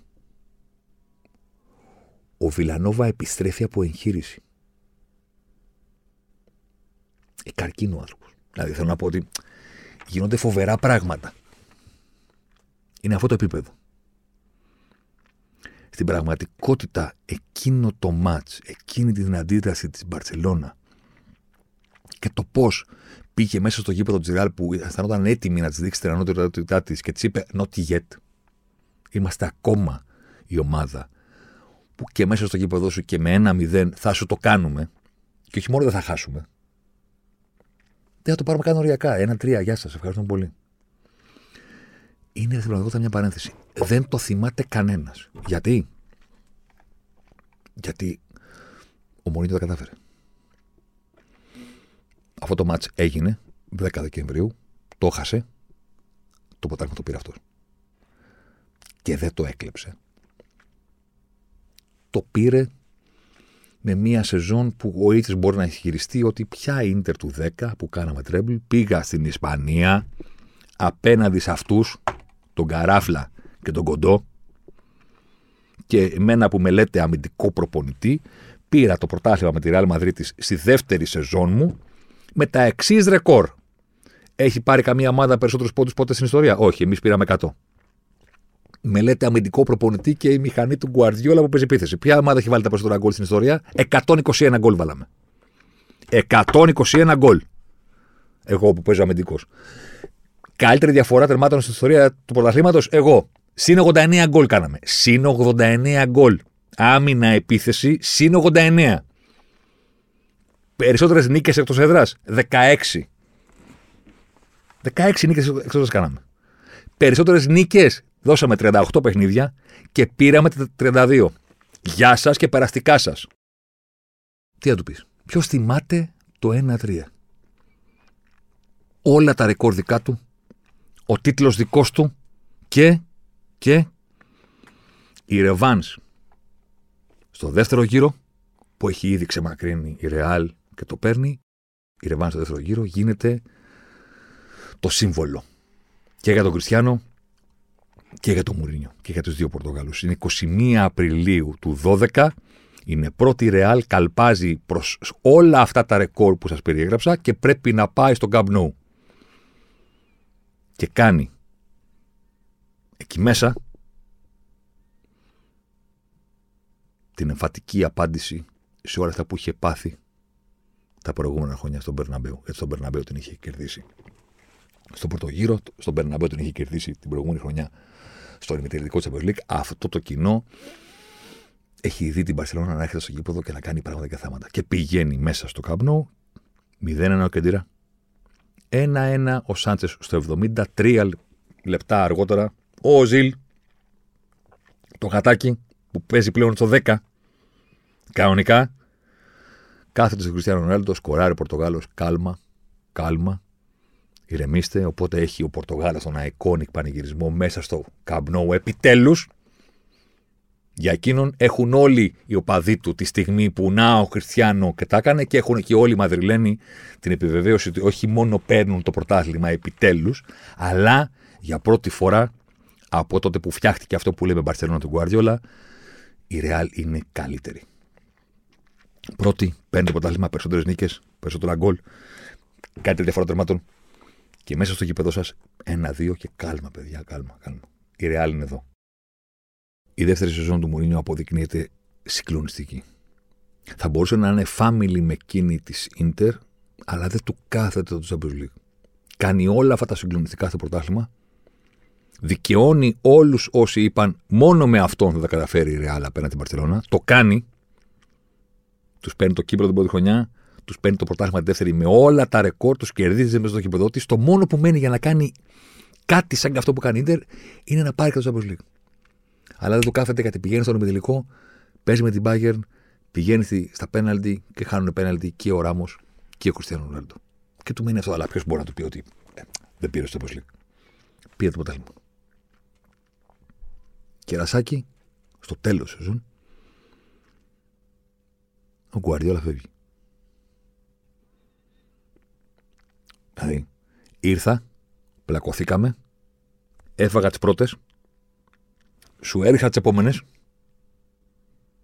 και τελικά ο ένας από τους δύο φεύγει από το ring. Ποιος κέρδισε; Ποιος έμεινε μόνος του; Εγώ, ο μεγάλος. Ο νούμερο ένα, ο Χάι. Ο Τί Τζόκι, μη γελάς. Έμεινε μόνος του. Δεν υπήρξε κανένας στον πλανήτη που το καλοκαίρι του 2012 να μην ανακήρυξε τον Μουρίνιο τον απόλυτο νικητή της μονομαχία με τον Γκουαρδιόλα. Άσχετα αν δεν πήρε Champions League. Ενώ ο Γκουαρδιόλα στο μεταξύ τους πήρε το 11-12. Δύο χρόνια έπαιξαν αντίπαλοι. Δεν υπήρξε κανένας που να μην τον χαρακτήρισε νικητή. Διότι σου λέει το είχε πάρει με την ίδια το 10, το πήρε ο Γκουαρδιόλα το 11, το 12 ο άλλος πήρε το πρωτάθλημα, κανένας από τους δύο δεν πήρε το Champions League και έφυγε ο Πεπ. Πώς είχε κάνει και αυτή τη δήλωση, και λέει είναι καραφλό, λέει. Άμα, χάνεις το ποδόσφαιρο, άμα χαίρεσαι το ποδόσφαιρο, λέει δεν χάνεις τα μαλλιά σου. Εγώ τα χόλα. Άκου. Άκου. Του πέφτουν τα μαλλιά, λέει, γιατί δεν χαίρεται το ποδόσφαιρο, δεν ικανοποιείται. Ενώ εγώ τίποτα, τα χόλα. Πέρα την πλάκα. Το καλοκαίρι του 12 τα έχει όλα δικά του. Είχε πάρει το πρωτάθλημα. Ήταν ο απόλυτος κυρίαρχος του, του Ισπανικού ποδοσφαίρου. Άρχοντας στη Real Madrid τη διοικούσε μόνος του. Πάνω από τον Βαλντάνο, τον Πέρες, δηλαδή. Ποιος θα κουμπίσει το Μωρινίο. Δεν λέω εγώ σε κανέναν. Τους έβαλε από κάτω και ο άλλος έφυγε. Και όχι έφυγε τον απέλησε η Μπαρσελόνα. Όχι έφυγε τον πήρε μια άλλη ομάδα. Έφυγε. Είπε γεια σας. Θα καθίσω ένα χρόνο. Δηλαδή πιο έφυγε δεν γίνεται. Τον εξάντλησε, ρε παιδί μου, τον τελείωσε, πώς το λένε. Τον το, το, το, το, ξεζούμισε. Ήθελε ο Γκουάρδιολα να, να βάλει τα πόδια πάνω και να κρατάει το ταβάνι, να βλέπει την, την, την πογιά να στεγνώνει, να βλέπει την υγρασία να πέφτει. Έγινε world traveler, άρχισε να γεμίζει τον κόσμο. Τον έστειλε για, για άδεια, άνευ αποδοχών. Και είναι φοβερό ότι τη στιγμή που όλος ο πλανήτης πίστηκε ότι είναι η κορυφή του, στην πραγματικότητα ήταν η κορυφή του και ήταν και η τελευταία του. Θα μου πεις, Μα έχει κατακτήσει από τότε τόσους τίτλους. Ναι, αλλά. Γιατί δεν έμεινε άλλα τέσσερα χρόνια στη Ρεάλ Μαδρίτη. Αφού τα είχε όλα. Είναι φοβερό ότι εκείνος ο, τελικό, ο ημιτελικό που έπαιξαν οι δυο τους το 11 ήταν ο τελευταίος του Μουρίνιο. Δεν ξαναπέξει με τελικό Champions Ποτέ. Και εκείνη η κορυφή το 12, αντί να είναι η αρχή της δυναστείας του Ρεάλ Μαδρίτη, δεν είναι αρχή της κατηφόρας. Είναι φοβερό. Έφυγε. Ο Γουαρδιόλα. Πώς θα φέρνει ζωή. Η Μπαρσελόνα έκανε πρώτο προπονητή έναν ακόμα βοηθό. Το Βιλανόβα. Αυτό που του είχε βγάλει το μάτι. Ο οποίος μπαινόβγαινε στα νοσοκομεία όλη τη σεζόν. Αλλά το ποτάσμα το πήρε η Μπαρσελόνα. Το πήρε ο κοντός. Θα μου πεις, φταίει ο Μωρίνιο που ο κοντός ήταν συγκλονιστικός. Όχι, δεν είναι αυτό το θέμα. Το θέμα είναι ότι όταν έμεινε χωρίς αντίπαλο ο Μωρίνιο, στην πραγματικότητα έγινε αυτό που συμβαίνει από τότε μέχρι και σήμερα που τον συζητάμε ξανά. Τον έφαγε ο ίδιος του εαυτός. Δηλαδή όλα του τα προσόντα τα οποία έφεραν την επιτυχία, που την φέρνουν πάντα στις ομάδες του, όλα αυτά τα χαρακτηριστικά ήταν αυτά που τον έφυγαν. Αυτή η τοξικότητα, εκεί που ξαφνικά υπήρχε ένας πόλεμος με τους απέναντι, δηλαδή διαιτητές, δημοσιογράφους, παράγοντες, Γκουαρδιόλα, Μέση, όλοι είναι εχθροί μας, έφυγαν οι εχθροί και έγιναν εχθροί ήδη του οι παίχτες. Ήδη του παδί. Η ένα Μαδρίτη χώρισε και στα δύο τρίτη σεζόν. Μαρινίστας, Μαδριδίστας. Μουρινίστας, Μαδριδίστας. Τσακώνονται οι παδί αν φταίει αυτός ή αν φταίει εκείνος αν είναι OK για τη Real να έχει αυτή τη συμπεριφορά ή αν δεν είναι OK. Τα αποδητήρια χωρίστηκαν, Ράμος Κασίγια εναντίον του. Και είναι φοβερό. Εκεί που όλα ήταν πλέον υπέρ του, η Μπαρσελόνα αποδυναμώθηκε. Έφυγε ο Γουαρδιόλα, δεν είχε πλέον τους ίδιους αστέρας. Δεν είχε έρθει ακόμα η Μέση Νεϊμάρ να φτιαχτεί το MSN κτλ. Διαλύθηκε η Ρεάλ δεν είναι δηλαδή η Μπαρσελόνα. Γιατί διαλύθηκε η Ρεάλ. Και του μένει τελευταία ζαριά το Champions League, που ήταν και το αποθυμένο γιατί πλέον μας πήρε στο πρωτάθλημα, αλλά πρέπει να κάνουμε και το Champions League γιατί Ρεάλ είμαστε. Και πάει σε τρίτο ημιτελικό και στους δύο πρώτους είχε δικαιολογίες. Το 11 ήταν πολύ καλύτερη η Μπαρσελόνα ακόμα και πήγε ο Μέση και έκανε τον γκολ του αιώνα. Και τι να κάνουμε τώρα. Πρώτη χρονιά είναι, περιμένετε. Τη δεύτερη χρονιά είναι άτυχος, γιατί πάντα έχεις αποκλείσει λεπτομέρειες αν αποκλείει τα πέναλτι με την Bayern και του χάνουν πέναλτι οι δύο παίκτες που δεν χάνουν πέναλτι ποτέ.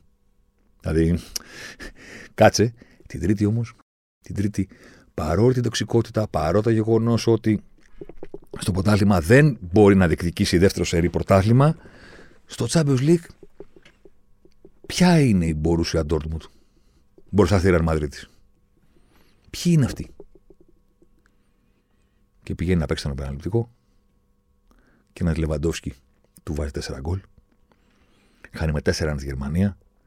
Στη Ρεβάνς κερδίζει 2-0 και όχι 3-0 που ήταν το σκορ που θα πρέπει να αποκριθεί. Και ένας ξάνθο τσιγαρίστας που καπνίζει συνεντεύξεις τύπου είμαι μεθυσμένο, τρελός, με στραβά δόντια που λέγεται κλοπ τον αποκλείει από τη Champions League. Και το στερεί το τελευταίο.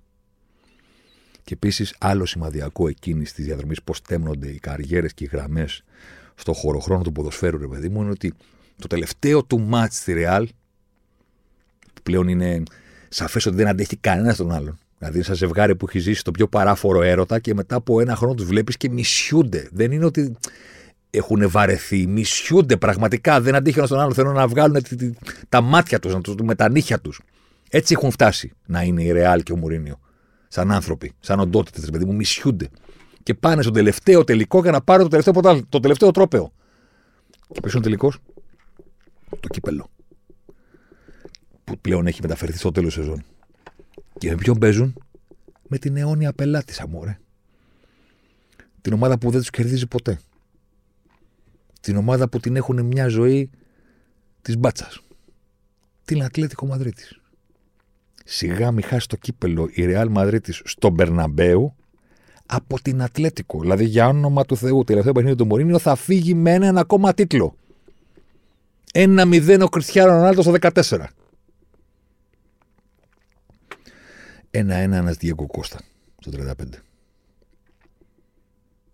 Μένει μέχρι το τέλος. Παράταση κόκκινη ο Μουρίνιος στο 77, κόκκινη ο Κριστιανό Ρονάλντος το 114, κόκκινη ο Γκάμπε το 125, ένα ξύλο ανελέητο διότι ξαφνικά πώς τα φέρνει η ζωή. Στο αντίο του Μουρίνιο στην Ισπανία έχει εμφανιστεί ο επόμενος motherfucker. Μπάντας. Για την Ατλέτικο του Σιμεώνε την πρώτη φορά που πηγαίνει το 2013 και κάνει κάτι σαν αυτά που έκανε ο Μουρίνιο. Παίζει με τους ανώτερους, παίζει μέσα στο γήπεδο τους και κάνει όλο το παιχνίδι ζούγκλα. Ζούγκλα, ρε παιδί μου, το ξύλο του αιώνα.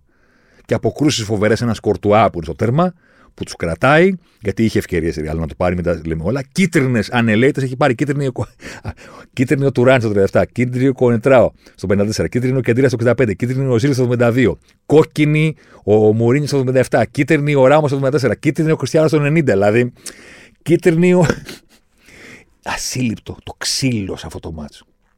Γιατί δεν κάνει ο Σιμεώνε, ούτε έκανε ο Μουρίνιο. Μπα κερδίσει τα ίσια, όχι. Πούλμαν πίσω, Διέγκο Κώστα μπροστά στην κορυφή, Σφαλκάο. Όλοι αμυνόμαστε. Δεν ξέρω πόσοι θυμάστε αυτό το γκολ που είχαν βάλει ο Διέγκο Κώστα με το Φαλκάο για το 1-1 στο 35. Μια κεφαλιά ο Μιράντα στο 98 αποστημένα, κλασικά Μουρίνιο Way και το κρατάμε. Και το μάτς λίγη στο 125 και είναι το πρώτο στρατιωτικό. Και δεν παίρνει ούτε αυτό. Στο αντίο του. Και φεύγει δηλώνοντας ότι είναι χειρότερη σεζόν της καριέρας μου.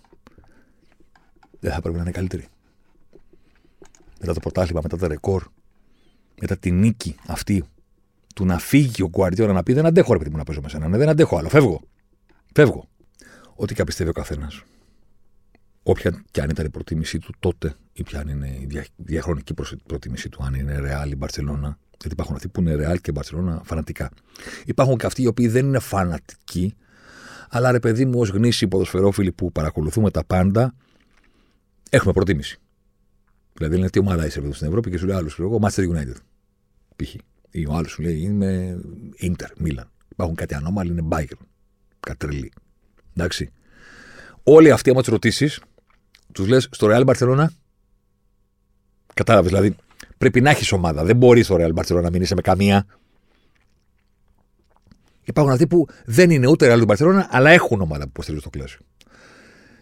Ό,τι κι αν ήσασταν τότε, ό,τι κι αν είσαστε τώρα, ό,τι κι αν είσαστε διαχρονικά, ό,τι κι αν πιστεύετε για το Μουρίνιο αντίον Κουαρδιόλα ή για το Μέση αντίον Κριστιανού, μπορούμε να συμφωνήσουμε όλοι. Ήταν ανεπανάληπτο αυτό το διάστημα. Συγκλονιστικό. Κινηματογραφικό. Δηλαδή, έχω πει όλα αυτά. Θα μπορούσα να κάνω άλλο ένα podcast που έχω, με πράγματα που έχω αφήσει απ' έξω. Που έχουν συμβεί τότε στα μεταξύ τους, δηλώσεις, τακτικές. Πέρα από τις κόντρες των προσωπικότητων, υπήρχε αυτό το πράγμα που κρατούσε τον ποδοσφαιρικό κόσμο σε, στην άκρη της θέσης του, όχι μόνο το διακύβευμα του ποιος θα κερδίσει, αλλά το ποδοσφαιρικό ενδιαφέρον του τι είναι αυτό που κάνει η Μπαρσελόνα και πώς σταματιέται. Αυτή ήταν η κυρίαρχη ερώτηση από το καλοκαίρι του 9 και μετά. Και δόθηκαν πολλές απαντήσεις, αλλά στην πραγματικότητα η απάντηση ήταν πάντα το τι θα κάνει ο Μουρίνιο. Θα παίξει με τέσσερις πίσω, θα τους ανεβάσει ψηλά, θα βρει την άκρη. Πού θα βάλει τον Κριστιανό Ρονάλντο, αριστερά, δεξιά, στην κορυφή. Τι θα κάνει στο κέντρο, θα βάλει Πέπε να τους δέρνει; Μπορεί ο Ζήλ, δεν μπορεί ο Ζήλ, γιατί δεν βάζει το Μόντριτς; Που τότε δεν τον έβλεπε γιατί προτιμούσε το Κεντήρα Τσαμπί Αλόνσο. Τι Λασανάντιαρα, τι θα κάνει για τα ανεβάσματα του Ντιάνι Άλβες; Υπήρχε πάρα πολύ ποδοσφαιρική κουβέντα σε αυτό το πράγμα. Υπήρχε η λύση του από την τετράδα της άμυνας να βγαίνει ένα στόπερ να παίρνει το Μέση. Γιατί το πρόβλημα δεν ήταν μόνο το παιχνίδι την Παρσελόνα, ήταν και ο ίδιος ο κοντός. Παίζει στην κορυφή της επίθεσης και είναι δεκάρι. Πώς αντιμετωπίζεται αυτό, θα πηγαίνει πάνω το 6. Αν πάει πάνω το 6 και τον πάρει βόλτα ο Μέση μετά το κενό θα το καλύψει. Ο Μουρίνιο κατέληξε ότι πρέπει να βγαίνει ο στόπερ να τον καλύπτει. Όμως όταν αυτός ο στόπερ ήταν ο Ρικάρδο Καρβάλιο, ήταν πολύ αργός πλέον για να το κάνει αυτό το πράγμα. Του κάνει ένα έτσι ο Μέση, οπότε ξαφνικά πίσω δεν υπήρχε κανένας. Και κόβε το κήποδο και παίρνει πάρε Βίγια, πάρε Πέδρο, πάρε Τσάβη, πάρτε όλοι. Δεν χρειαζόταν καν να βάλει γκολ ο Μέση για να είναι ασταμάτητος σε αυτά τα παιχνίδια. Χωρίς και τα γκολ που έβαζε κιόλας. Άργησε ο Μουρίνιο, ίσως. Αλλά αυτό που έπρεπε να συμβεί στην Περαιάλ ήταν να έρθει ο, Πέπε, ο Ράμος από δεξιμπάκ να παίξει στόπερ. ώστε να είναι και οι δύο πάρα πολύ γρήγοροι αυτοί στο κέντρο της Ρεάλ Στην πραγματικότητα, τη βρήκε την άκρη, τους πήρε ένα πρωτάθλημα συγκλονιστικό, αλλά την πραγματική άκρη σε αυτό το ρόστερ της Ρεάλ Μαδρίτη τη βρήκε ο ήρεμος Κάρλο Αντσελότη που ήρθε, σήκωσε το φρύδι και είπε: Γιατί τσακώνεστε; Γιατί τσακώνεστε, γιατί τσακώνεστε; Μην κάνετε έτσι, φίλοι. Μην κάνετε έτσι. Τι είναι αυτό τώρα, πλακωνόμαστε εδώ με, με, την, με την Παρσελόνα. Καταρχήν οι Ρεάλ είμαστε. Είναι εδώ να πλακωνόμαστε με κανέναν. Η Ρεάλ είναι σαν τη βασιλική οικογένεια, ρε παιδί μου, της Αγγλίας. Never explain. Αφήστε τους υπολείπους να συζητάνε για μας. Θα κάνουμε εμείς πάνω. Η Ρεάλ Μαδρίτη. Είναι δυνατόν. Θα λέμε εμείς για τους διαιτητές. Η Ρεάλ Μαδρίτη. Θα κάνουμε εμείς αδικημένους. Η Ρεάλ Μαδρίτη απέναντι στα παιδάκια τους κάτω της Βαρκελόνης. Μα είναι δυνατόν. Σήκω στο φρύδι, κάπου στη μέση σεζόν είπε λοιπόν το βρήκα. Γιατί ψάχνετε να βρείτε τι θα κάνετε. Και κάνετε δεν έκανε το απλό. Ούτε στα άκρα ο Κριστιανό, για να μην χρειάζεται να γυρίζει, αλλά ούτε και μόνος του στην κορυφή, γιατί θα γκρινιάζει και δεν θέλει να παίζει μόνος του, γιατί είναι πολύ μεγάλη δουλειά που να κάνει μόνος του και δεν θέλει να την κάνει. 4-4-2. Και ο Κριστιανό να παίζει στην κορυφή και ένα παίκτη να έχει υποστηρικτικό και να μην τον έχω στα άκρα και να πρέπει να γυρίζει πίσω. 4-4 fucking 2 Mike Bassett.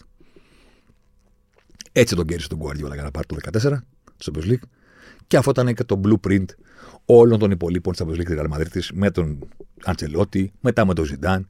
4-4-2, ο Χριστιανό μαζί με άλλον έναν.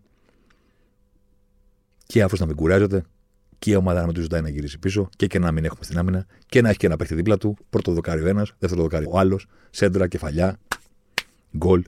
Ευχαριστούμε πολύ. Ο Ράμος γίνεται ο απόλυτος παίχτης του Champions League, ο Χριστιανό Ρονάλντο το ίδιο κτλ. κτλ, κτλ. Ο Πορτογάλος Μουρίνιο προφανώς έβαλε τις βάσεις για όλα αυτά. Δεν το στερεί κανένας. Αλλά ήρθε ο Αντσελότη με ηρεμία. Ιταλική λογική να πει. Τι διλήμματα είναι αυτά περίεργα. Θα σας πω εγώ τι θα κάνουμε. Σε κάθε περίπτωση όμως, εκείνη η κόντρα εκείνης της εποχής έφτιαξε όλα όσα ακολούθησαν για το τι κάνουμε απέναντι στο ποδόσφαιρο κατοχής. Μετά δεν ήταν η Μπαρσελόνα πλέον αυτή. Ήταν η Μπάγερν. Και ο αντίπαλος δεν ήταν ο Μουρίνιο, αλλά ήταν ο Σιμεώνε. Στα επόμενα μάτσα αυτής της συγκλονιστικής κόντρας. Για όποιον θυμάται εκείνους τους ημιτελικούς Μπαρσελόνα Ατλέτικο του, που ήταν κάτι το ασύλληπτο, ας πούμε. Ποδοσφαιρικά. Γιατί πλέον ο Σιμεώνε ήταν ο εκφραστής των κακών που θέλουν να κερδίσουν τους καλούς. Και μετά ο Γκουαρδιόλα πήγε στη City και η απάντηση διαχρονικά αυτά τα χρόνια απέναντι στη City δεν είναι ποτέ το Πούλμαν. Δεν είναι ποτέ το Ελλάδα να μας κερδίσετε. Πλέον η απάντηση που δίνει το ποδόσφαιρο σε αυτές τις ομάδες είναι θα σας πιέσουμε κι εμείς πάρα πολύ ψηλά. Αυτό έκανε ο Κλοπ, αυτό έκανε ο Ποτσετίνο κτλ. κτλ, κτλ. Μοιάζει λίγο παλιακιά εκείνη η κόντρα. Αλλά στην πραγματικότητα ήταν η επαρχή του ποδοσφαίρου που βλέπουμε σήμερα. Αντί να κάνω άλλο ένα podcast για τον Μουρίνιο, για το τώρα και να εξηγήσουμε όλα αυτά που συμβαίνουν, προτίμησα να κάνουμε αυτή την αναδρομή. Τιμήθηκα εκείνο το κείμενο που είχα γράψει με όλη αυτή την ε, αναδρομή, στο οποίο κατέληγα. Αυτό το κείμενο είχε γραφτεί πριν πάρει η City του Champions League. Δηλαδή πριν ο Guardiola πάρει άλλο ένα. Και έλεγα ότι ρε παιδιά, δεν χρειάζεται να περιμένουμε να δούμε ποιος κερδίζει, ξέρω εγώ, στο City United, όταν ο προπονητής της City είναι ο Guardiola και της United είναι ο Μωρίνιο, γιατί ξανασυναντήθηκαν οι δυο τους. Μετά ξανασυναντήθηκαν City τότε να μα πούμε. Ε, δεν έχει νόημα να πούμε τι έκανε ο Μωρίνιο στην ε, Ρώμα, αν τους πήρε το conference και πήγε να πάρει και το Europa και έχασε τα penalty και όλο αυτό το κομμάτι. Γιατί την απάντηση στο ποιος κέρδισε τότε την έδωσε το ποδόσφαιρο και όχι τα αποτελέσματα την έδωσε το που βρισκόμαστε σήμερα στο ποδόσφαιρο και όχι το ποιος πήρε παραπάνω τη Champions League, παραπάνω πρωταθλήματα, ποιος κέρδισε περισσότερα, ποιος ξόδεψε περισσότερα λεφτά και όλα αυτά τα οποία συνηθίζει ο κόσμος να βάζει στο τραπέζι όταν τσακώνεται και να λέει: Μιλάς εσύ που ο ένας πέτυχε το άλλο, το άλλος πέτυχε τον παράλληλο, ο Μουρίνιο πήρε εκείνο το πρωτάθλημα, ο άλλος πήρε εκείνο, ο άλλος μπορεί μόνο με ομάδες που ξοδεύουν λεφτά, ο άλλος μπορεί με. Όλες αυτές τις ιστορίες πλάκα έχουν. Αλλά δεν είναι η ουσία του πράγματος. Η ουσία του πράγματος στο που μας έφερε τελικά εκείνη η κόντρα του τότε είναι το τι ποδόσφαιρο βλέπουμε σήμερα. Δηλαδή, πώς παίζουν πλέον οι ομάδες. Αν είναι συνηθισμένο το build-up της Μπαρσελόνα και οι πάσες, οι μικρές στη μικρή περιοχή, στη μεγάλη περιοχή, που τότε ήταν τρέλες. Και τώρα πλέον τις κάνουν και οι ομάδες του ελληνικού πρωταθλήματος. τότε ήταν κάτι που το έκαναν λίγοι, τώρα το κάνουν όλοι. Τότε ήταν κάτι που το έκαναν μόνο ξέρω εγώ, οι παίχτες που είχαν την, ευχ... την ευχέρεια ας πούμε, να παίξουν έτσι και την ψυχραιμία ξέρω εγώ, του Πικέ ας πούμε, ή του Βίκτορ Βαλντές που είπε στο τέρμα, πλέον το κάνει τώρα οποιοσδήποτε. Δεν το κάνουν καλά, κάποιος θα πει. Ναι, OK, okay, αλλά το κάνουν όλοι. Τότε, ας πούμε, πώς ήταν οι στόπερ που ήξεραν μπάλα να κάνουν αυτό το πράγμα και πώς είναι τώρα; Στις μεγάλες ομάδες, πώς είναι οι στόπερ που δεν ξέρουν μπάλα; Για να κάνουν αυτό το πράγμα και παίζουν βασική σε μεγάλη ομάδα στο σύγχρονο ποδόσφαιρο. Για πείτε. Ή για να πάμε στα χαρακτηριστικά των παιχτών, ας πούμε. Βλέπετε τις κορυφαίες ομάδες της Ευρώπης να παίζουν ποδόσφαιρο. Πόσους Πέπε βλέπετε; Βλέπετε τις μεγάλες ομάδες της Ευρώπης να παίζουν ποδόσφαιρο μεταξύ τους. Champions League, Premier League, ξέρω εγώ οπουδήποτε. Κεντήρα υπάρχει; Στο κέντρο κάποιας ομάδας. Υπάρχουν αυτοί οι ποδοσφαίρε. Λασανάντι Αρά υπάρχει. Πέπε υπάρχει. Θέλω να πω ότι δεν έχει σημασία ποιος κέρδισε περισσότερα τρόπια τελικά. Ή ποιος τα κατάφερε με ομάδες υποδέστερες και όλη αυτή τη ιστορία. Σημασία έχει ότι από τότε αυτά που πίστευε ο Γκουαρδιόλα έχουν μείνει περισσότερο. Όχι αυτά που έκανε ο Μουνίνο. Τα χαρακτηριστικά των παιχτών, όλα αυτά τα πράγματα. Κέρδισε το άλλο. Και φτιάχτηκε το ποδόσφαιρο του σήμερα. Τι μας λείπει; Μας λείπει ο Μουρίνιο, ρε γάμο του. Θέλω να πω ότι όλη αυτή η σταδιακή κατηφόρα της καριέρας προς τα κάτω με, τις, με επαναλαμβανόμενα ίδια pattern. Δηλαδή πηγαίνεις σε μια ομάδα, κερδίζεις τίτλο, στην τρίτη σεζόν τον διώχνουν, αν όχι το Δεκέμβριο, τον Ιανουάριο. Γίνεται τοξικός και αυτό τον διώχνουν. Δεν τον διώχνουν ούτε γιατί δεν πάει καλά η ομάδα γιατί τίποτα, αλλά γιατί δεν τον αντέχουν οι παίχτες του. Ο, ο κόσμος διχάζεται ή δεν διχάζεται, αλλά σε κάθε περίπτωση οι ιδιοκτήτες αποφασίζουν ότι δεν θέλουν αυτή την ένταση. Δεν τη γουστάρουν. Σε όλη αυτή τη διαδρομή από την Chelsea επιστροφή, μετά United, μετά Tottenham, μετά Ρώμα που είναι σταδιακή προς τα κάτω μαζί με τους τίτλους και μαζί με τα προβλήματα που φέρνει ο χαρακτήρας του, υπάρχει και η παραδοχή ρε το ότι μας λείπει μια τέτοια φιγούρα. Εγώ κάθε φορά που έγραφα κείμενο για εκείνον όλα αυτά τα χρόνια κατέληγα πάντα στο έλα πίσω, ρε παιδί μου, γύρνα. Δηλαδή, βγες λίγο από αυτό το σκοτάδι. Γίνε ξανά ο πρωταγωνιστής του τότε. Θα μου πεις πόσα χρόνια να κρατήσει η φοβερή ακμή ενός προπονητή. Το καταλαβαίνω, αλλά ξέρεις τι; Δεν έχει βγει κανένας εγκαστόν από τότε, ρε παιδί μου. Δηλαδή, ο Σιμεώνε περιορίστηκε στην Αθλητικό. Θα μπορούσε να είναι ο Σιμεώνε τύπος που θα, θα τα κάνει όλα αυτά. Αλλά έμεινε εκεί. Δεν ήρθε στην Premier League για να γίνει ξέρεις, κομμάτι ενός άλλου σύμπαντος. Ενώ ο Ζωζέ πήγε και τους ανακάτεψε όλους. Ο Σιμεώνε που εμφανίστηκε σαν ο νέος Μουρίνιο με αυτό το ποδόσφαιρο και όλη αυτή τη μάχη, έμεινε εκεί.